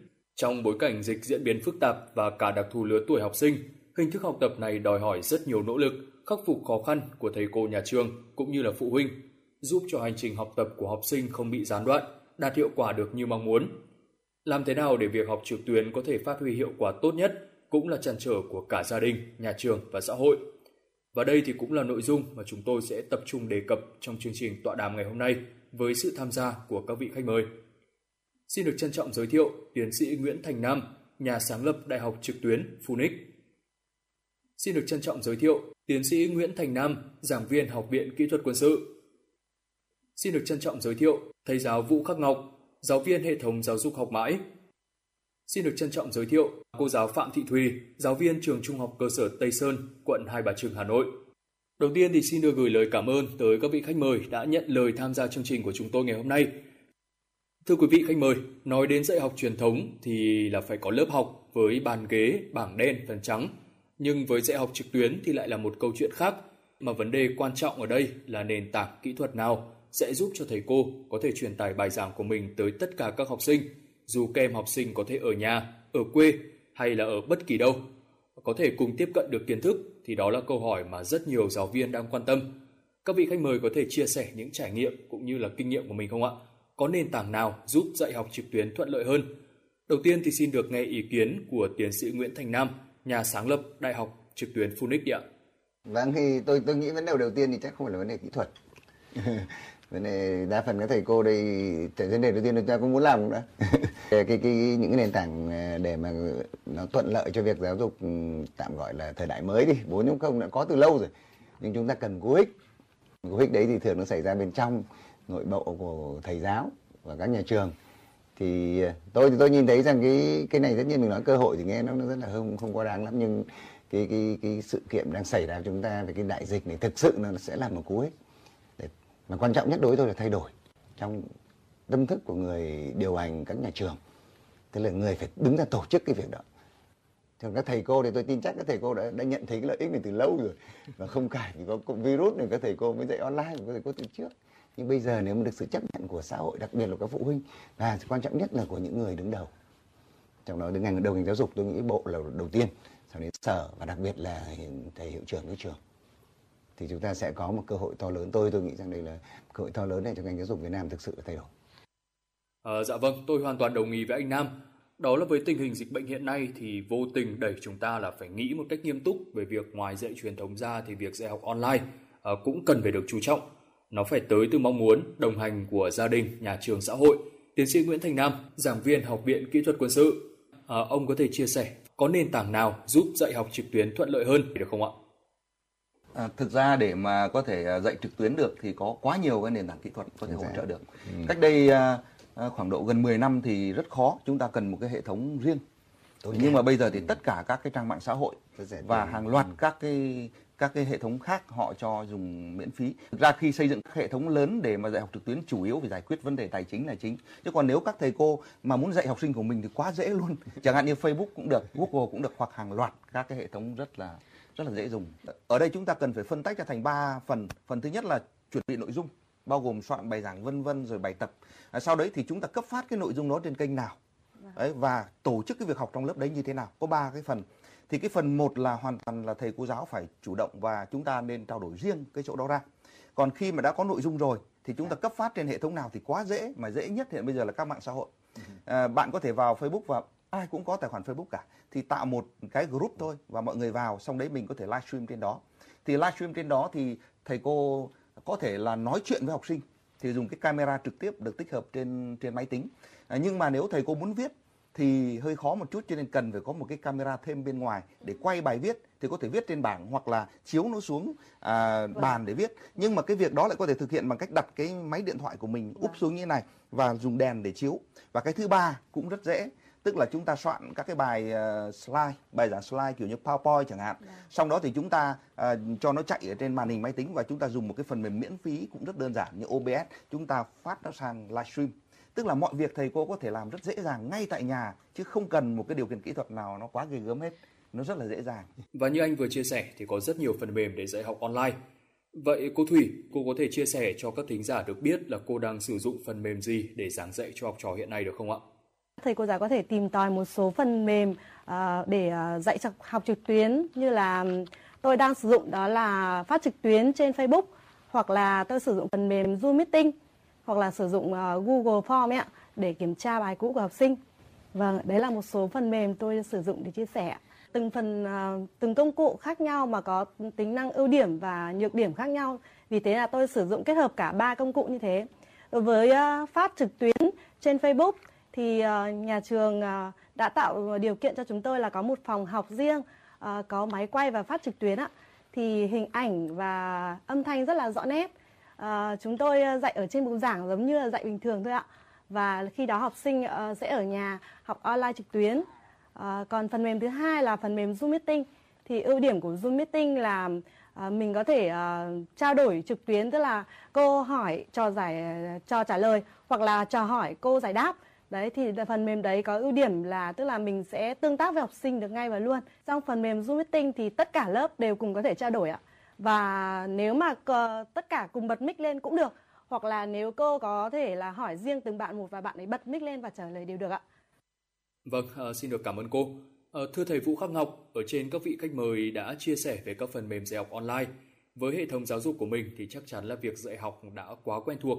Nhưng với tư cách là một giáo viên và một phụ huynh thì anh thấy là trong quá trình dạy học online có những cái bất cập nào mà mình đã phải đối mặt ạ? À, vâng, thì mình thấy cái bất cập mà đối với học sinh ờ, ở cái cấp học rất là nhỏ ấy, là cái đặc thù của các con là cái lượng kiến thức nền của các con chưa nhiều. Vì vậy cho nên là cái việc mà dạy học cho các con thì nó không chỉ thuần túy là sử dụng logic của kiến thức hay là thuyết giảng như là các anh chị lớp lớn được mà các con cần phải uh, có cái sự tương tác với thầy cô với bạn bè. Uh, cái việc mà học của các con thì nó phải thông qua các hoạt động và cái điều này thì nó bị hạn chế rất nhiều khi mà triển khai học online. Uh, hơn nữa là các con thì do cái lứa tuổi còn nhỏ nên cái mức độ tập trung của con trong thời gian học là không cao. Vì vậy thì bản thân mình khi mà con ờ, học online thì bao giờ bố hoặc mẹ cũng phải có các cái biện pháp ờ, giám sát để mình ờ, cùng ngồi đó với con để để ý cái cái sự tập trung của con. Cũng có rất nhiều trường hợp là mình muốn tạo cho con một không gian riêng tư để con được tập trung học. Thì như thế nhưng mà khi mà bất chợt kiểm tra thì thấy là con đã bị phân tâm vào các cái hoạt động khác. Có khi là uh, máy tính thì để ở trên bàn nhưng mà con thì nằm ở trên giường. Vâng, những bất cập mà thầy Ngọc vừa chia sẻ thì chắc chắn không chỉ là câu chuyện riêng mà đây là câu chuyện chung của rất nhiều phụ huynh ờ, đã gặp phải. Thực tế thì với các cấp học lớn như là trung học cơ sở, trung học phổ thông thì các em đã quen dần với hình thức học online và sử dụng thành thạo máy vi tính, các thiết bị điện tử. Nhưng mà các em học sinh lớp 1, lớp 2 thì ờ, việc học trực tuyến lại là một thách thức không hề nhỏ. Thậm chí là Sở Giáo dục Hải Phòng thì đã ra quyết định là sẽ không dạy trực tuyến đối với các em học sinh thuộc hai khối lớp này theo ý kiến của các vị khách mời, việc học trực tuyến đối với các em nhỏ thì các vị đánh giá như thế nào? Thưa thầy Khắc Ngọc. À, đối với các em nhỏ thì ờ, như tôi đã vừa chia sẻ là cái sự tập trung về vào việc học của các con nó chưa cao. Cái um, hoạt động đóng vai trò rất là quan trọng trong việc các con tiếp thu kiến thức mà thế mà trong khi đó thì cái việc dạy online hiện nay của các thầy cô thì hầu như là vẫn chỉ sử dụng các cái công cụ kết nối để giảng bài thôi mà cái hoạt tổ chức hoạt động dạy học trong cái buổi học online nó chưa được nhiều. Đấy, vì vậy cho nên là các con rất là khó mà giữ sự tập trung. Hơn nữa đối với học sinh lớp 1, lớp 2 thì ờ, đôi khi là cái việc mà đọc, viết và sử dụng các cái công cụ ờ, học tập bình thường của các con vẫn còn có những khó khăn. À, ví dụ như học sinh lớp 1 chẳng hạn thì các con còn phải rèn chữ. Mà muốn rèn chữ thì các thầy cô nếu như ở lớp học tập trung các thầy cô có thể là nhìn đánh giá bao quát được và có thể sửa lỗi được cho từng con. Về việc là nét chữ này thì chưa đúng hay là phải sửa lại như thế nào. Nhưng mà khi học online thì điều đó rất là khó. À, thật ra về phía ngành giáo dục thì tôi nghĩ là cũng có những cái khó khăn à, riêng trong cái việc là xây dựng thiết kế bài giảng và tổ chức hoạt động dạy học online để sao cho hấp dẫn và thu hút được sự tập trung của học sinh. Nhưng mà dù sao thì đối với các thầy cô thì à, cũng có cái sự à, hướng dẫn tập huấn của các cơ quan khác nhau của bộ giáo dục đào tạo. Tuy nhiên về phía thầy cô ấy, à, về về phía gia đình xin lỗi là về phía gia đình thì à, thật ra là chưa có ai là tổ chức ờ, hướng dẫn hay là tập huấn cho gia đình trong việc là làm sao có thể đồng hành con trong giai đoạn học online này. Và mặc dù là tất nhiên là phía các nhà trường thì cũng có những cái chỉ dẫn cơ bản đối phụ huynh rồi. Tuy nhiên tôi nghĩ là cái việc này ờ, trong thời gian tới thì cần phải chú trọng hơn nữa. Bởi vì là hiện nay khi mà các con chuyển học online thì cái không gian học tập của con không phải là trường hay là lớp nữa mà là tại gia đình và vì vậy cho nên là vai trò của bố mẹ trong việc là đồng hành cùng với con giám sát đôn đốc nhắc nhở à, và theo dõi hoạt động học tập online của con là rất quan trọng. Và các thầy cô sẽ phải đảm à, các bố mẹ sẽ phải đảm nhận một cái phần việc rất quan trọng mà trước đây là do các thầy cô phụ trách. À, thực tế thì ờ, qua theo dõi của tôi thì thấy có rất nhiều thầy cô và một số nhà trường ấy, khi mà cái sự phối hợp giữa các thầy cô với gia đình mà tốt thì chất lượng học tập của con cũng được cải thiện. À, cái điều này thì nó đòi hỏi cả phía thầy cô Ờ, cũng cần phải có những cái sự tương tác với gia đình ờ, một cách nó hiệu quả. Ví dụ như là các thầy cô ờ, sẽ chia sẻ với phụ huynh về cái nhiệm vụ mà các thầy cô giao cho các con để gia đình cùng theo dõi, giám sát. Các thầy cô có thể là hướng dẫn gia đình về cái quy trình học online để gia đình có thể hướng dẫn lại đối với các con. Ngoài ra thì cái sự theo dõi, sự hướng dẫn của bố mẹ rồi là sự phản hồi lại của bố mẹ đối với các thầy cô cũng rất là quan trọng và với nhiều bậc phụ huynh hiện nay thì có chia sẻ là việc học trực tuyến còn khó khăn. Các bậc cha mẹ vừa phải làm việc nhưng vẫn phải đồng hành cùng con. Vì nếu không cùng các con học online thì nhiều vị phụ huynh cứ lo lắng là các con sẽ mải chơi, thiếu tập trung, học tập sẽ không được hiệu quả. Tiến sĩ Nguyễn Thành Nam, à, ông có thể chia sẻ về điều này được không ạ? Cái sự lo âu của phụ huynh là hoàn toàn đúng. Và các vị cũng đừng bao giờ nghĩ là các con nó sẽ tự động nó vào nó học một cách rất là nghiêm túc, không bao giờ có chuyện đó. Chúng ta cũng thế thôi, chúng ta không không không làm việc đó được. Do đó phải có giải pháp kỹ thuật. Giải pháp kỹ thuật là như thế này này. Nếu như các con chưa quen với việc học trực tuyến và livestream thì thì bố mẹ nên ra một cái khung giờ nào đó. Ví dụ như là từ 7 giờ đến 8 rưỡi vào tối thứ ba thì con sẽ học môn vật lý. Và hãy đặt cái máy tính đó ở một chỗ mà bố mẹ cũng có thể quan sát được quá trình con học. Và con sẽ đặt vở trước mặt và con ghi bình thường. Và những buổi đầu tiên nên tham gia cùng với con đấy đó là thì một thời gian sau Gen con nó sẽ quen, quen. Rồi, rồi, rồi. bởi vì không bao giờ bài giảng hấp dẫn hơn game được đâu thầy nam ạ. Cho nên phải kiểm soát chuyện đó. đúng rồi. Thế còn này đối với người lớn chúng ta thì sao? Chúng ta thường xuyên gặp vấn đề là cứ 5 phút lại mở facebook là xem rồi, rồi. thì lại cũng có giải pháp luôn. Như tôi làm việc tôi bị cái vấn đề đó cho nên tôi sử dụng các kỹ thuật kiểu như là pomodoro ấy. Là cái kỹ thuật là tôi đặt ra một cái luật là tôi sẽ làm việc trong 25 phút liên tục và tôi không làm trong việc khác. Rồi. Và sau 25 phút đó tôi làm gì tôi mới làm. Tôi check inbox xong để tôi quay lại tôi làm tiếp 25 phút. Và cái đó dùng cái điện thoại thông minh để kiểm soát thì nó cực kỳ hiệu quả cho những người lớn chúng ta. Rồi. Bởi vì tôi đã gặp chuyện này rồi và bây giờ tôi đang sử dụng kỹ thuật đó thì cái hiệu suất làm việc nó tăng rất nhiều. Tóm lại ai cũng phải học. Thưa các vị khách mời, chúng ta nói nhiều đến việc học trực tuyến, học sinh phải tập trung và việc tự giác của các em là điều rất quan trọng nhưng các bài giảng mà các thầy cô xây dựng thì đã đủ thu hút các em, dễ hiểu đối với các em. Nếu nhìn nhận thẳng thắn thì uh, liệu nó đã đạt hiệu quả chưa, thưa thầy Ngọc? À, nếu mà nhìn nhận một cách thẳng thắn thì à, thực ra cái việc mà triển khai học online hiện nay nó vẫn là giải pháp tình thế. Mặc dù chúng ta đã có năm 2020 để làm quen, nhưng mà đến thời điểm này thì tôi nghĩ là cái việc mà Ờ, tổ chức ờ, thiết kế một cái bài giảng ờ, online sao cho nó hiệu quả và hấp dẫn thì vẫn là một công việc mà khó khăn đối với nhiều thầy cô giáo thậm chí là kể cả ngay ở những thành phố lớn chứ không chỉ là ở những cái vùng nông thôn vùng sâu vùng xa. Đấy, và vấn đề lớn nhất ở đây là vấn đề về mặt sư phạm chứ không phải chỉ là câu chuyện về mặt công nghệ. Đấy, mặc dù là thực ra bản thân đối với việc dạy học online hiện nay chúng ta nói nhiều về mặt công nghệ nhưng mà các công cụ mà các thầy cô sử dụng hiện nay vẫn chỉ là các công cụ kết nối trực tuyến để mà trao đổi để mà giảng dạy trong giờ học thôi. Đấy, nhưng mà để mà tạo ra được một bài giảng online có sức hấp dẫn thì về mặt công nghệ thì các thầy cô cũng cần phải kết hợp thêm với các cái phần mềm khác các cái công cụ khác để mà à, có thể tạo ra các cái ờ, hình ảnh có tính chất là hấp dẫn về mặt ờ, thị giác về mặt thính giác để sao cho học sinh ờ, bị thu hút vào bài giảng.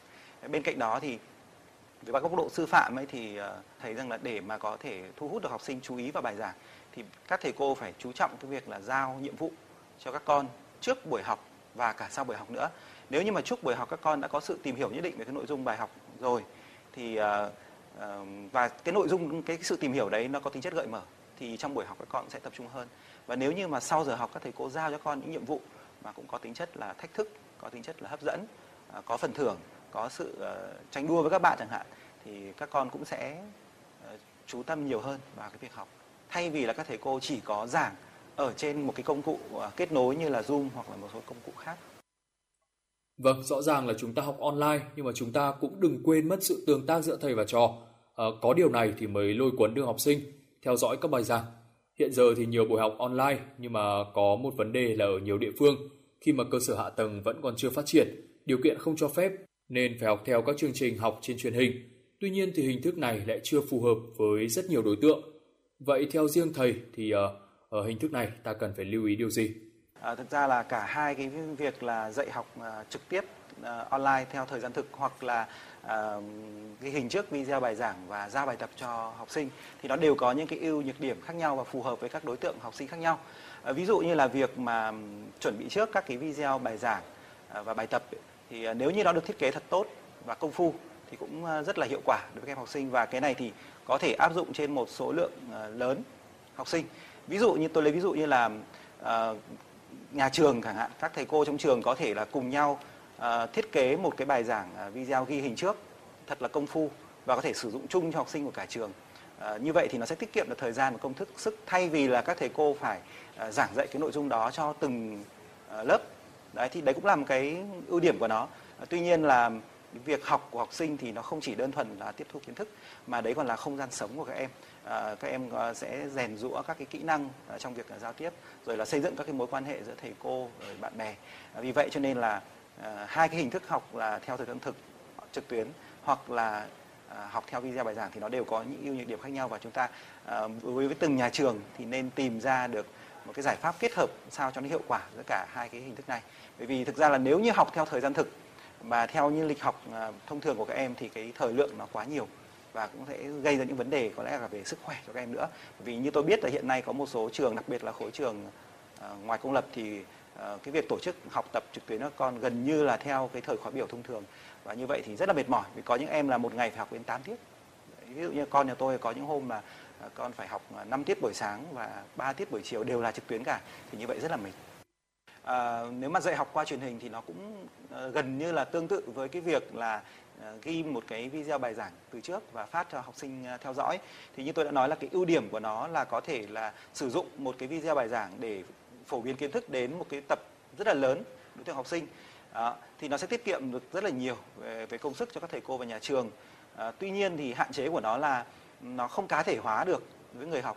Khi mà các thầy cô dạy à, học sinh trong lớp mình các thầy cô đã nắm rõ được tính cách để đặc điểm tiếp thu kiến thức cái tốc độ tiếp thu kiến thức của từng bạn thì các thầy cô sẽ có những cái điều chỉnh Ờ, cho nó phù hợp với từng bạn. Còn khi mà nó đã thành một cái video bài giảng mà dành cho hàng hàng nghìn học sinh rồi thì cái sự cá thể hóa đấy nó sẽ không đạt được. Đấy, vì vậy cho nên là tôi nghĩ là để mà đạt được hiệu quả thì cần phải kết hợp giữa cả hai cái hình thức này. Tất nhiên là ờ, trong tình huống bất khả kháng thì ờ, nếu như cái điều kiện triển khai dạy học trực tuyến ở các địa phương còn khó khăn thì học qua truyền hình cũng là một giải pháp mà chúng ta cũng có thể chấp nhận được. Tuy nhiên là để mà đạt được hiệu quả cao nhất thì tôi nghĩ là cần phải có sự tham gia mạnh hơn nữa mạnh mẽ hơn nữa từ phía bộ giáo dục đào tạo và các cơ quan à, của bộ giáo dục đào tạo để làm sao cho có thể xây dựng được những bài giảng à, trên truyền hình hoặc những bài giảng video ghi hình sẵn nó thật sự là hấp dẫn thành một cái kho tài nguyên số mà à, các trường học có thể cùng nhau sử dụng. Đánh giá kết quả và khả năng tiếp thu của các em thì cũng rất là quan trọng.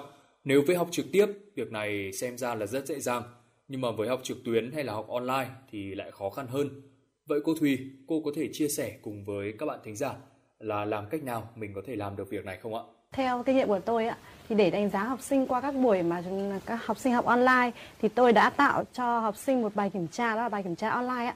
Ờ, đó là sử dụng phần mềm có sẵn và ờ, miễn phí trên ờ, mạng đó là phần mềm Google Form ạ. Vâng, thì tạo bài giảng bài kiểm tra trên đấy rất là dễ. Vâng, đó là bài kiểm tra trắc nghiệm hoặc tự luận học sinh điền vào biểu mẫu, sau đó gửi về và mình là người chủ tài khoản thì mình có thể thống kê luôn ở trên ờ, bảng Excel được. Việc học online trong thời gian tới thì nó sẽ không còn là biện pháp tình thế nữa, mà sẽ là một trong những hình thức học song song với học trực tiếp tại nhà trường. Vậy trong thời gian tới thì chúng ta cần phải chú ý những điều gì? Các vị khách mời có đề xuất gì để có thể nâng cao hiệu quả của việc học trực tuyến không ạ? Xin mời ờ, thầy Ngọc. À, tôi nghĩ là trong thời gian tới thì Bộ Đào tạo cần phải chú trọng nhiều hơn nữa à, trong cái việc là xây dựng một cái hệ thống trực tuyến với các nguồn tài nguyên khác nhau để hỗ trợ cho đội ngũ giáo viên ờ, đặc biệt là các địa phương còn nhiều khó khăn. Ờ, ở đây thì bao gồm như tôi nói là cái kho ờ, tư liệu là các cái bài giảng cũng như là các tài liệu học tập phục vụ cho việc dạy học trực tuyến, dạy học từ xa. Có thể là từ cái kho đó thì các trường phổ thông có thể sử dụng trong việc là giao cho học sinh của mình xem, hoặc cũng có thể là phát ở trên các đài truyền hình địa phương. Đó, thì khi mà bộ giáo dục đào tạo mà tham gia vào việc xây dựng thì tôi nghĩ là các bài giảng này sẽ rất là chuẩn mực rất là hấp dẫn.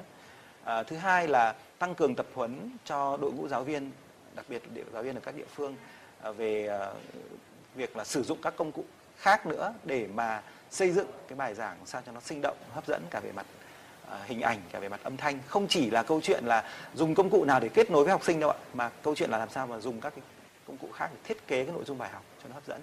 Đấy, và một cái điều rất là chú cần phải chú ý nữa đó là à, cần phải có các hướng dẫn Ờ, về cái nhiệm vụ của gia đình của phụ huynh ờ, cái cách thức mà phụ huynh quản lý việc học online của con làm sao cho nó thực sự là hiệu quả Dạ vâng, một lần nữa thì xin được chân thành cảm ơn những chia sẻ hữu ích của các vị khách mời đã dành cho chương trình của chúng tôi ngày hôm nay.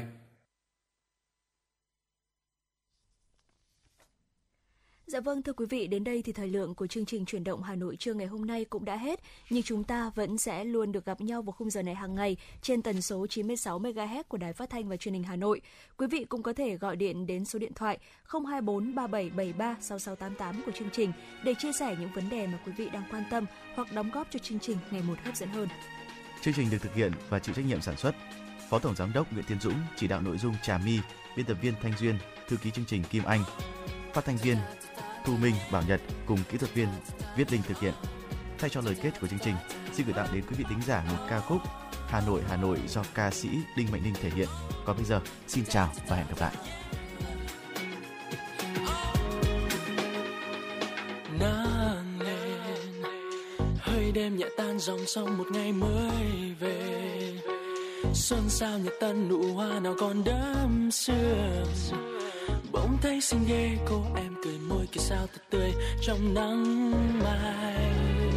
Sớm này nghe trên đài vang bài ca từ lâu đã thuần. Cụ già bỗng thấy nhớ năm nào đôi mươi, khi ra hồ gươm môi sen trống theo niềm vui của đám trẻ. Hà nội ấy sao nghe gần gũi, mỗi sân bình minh.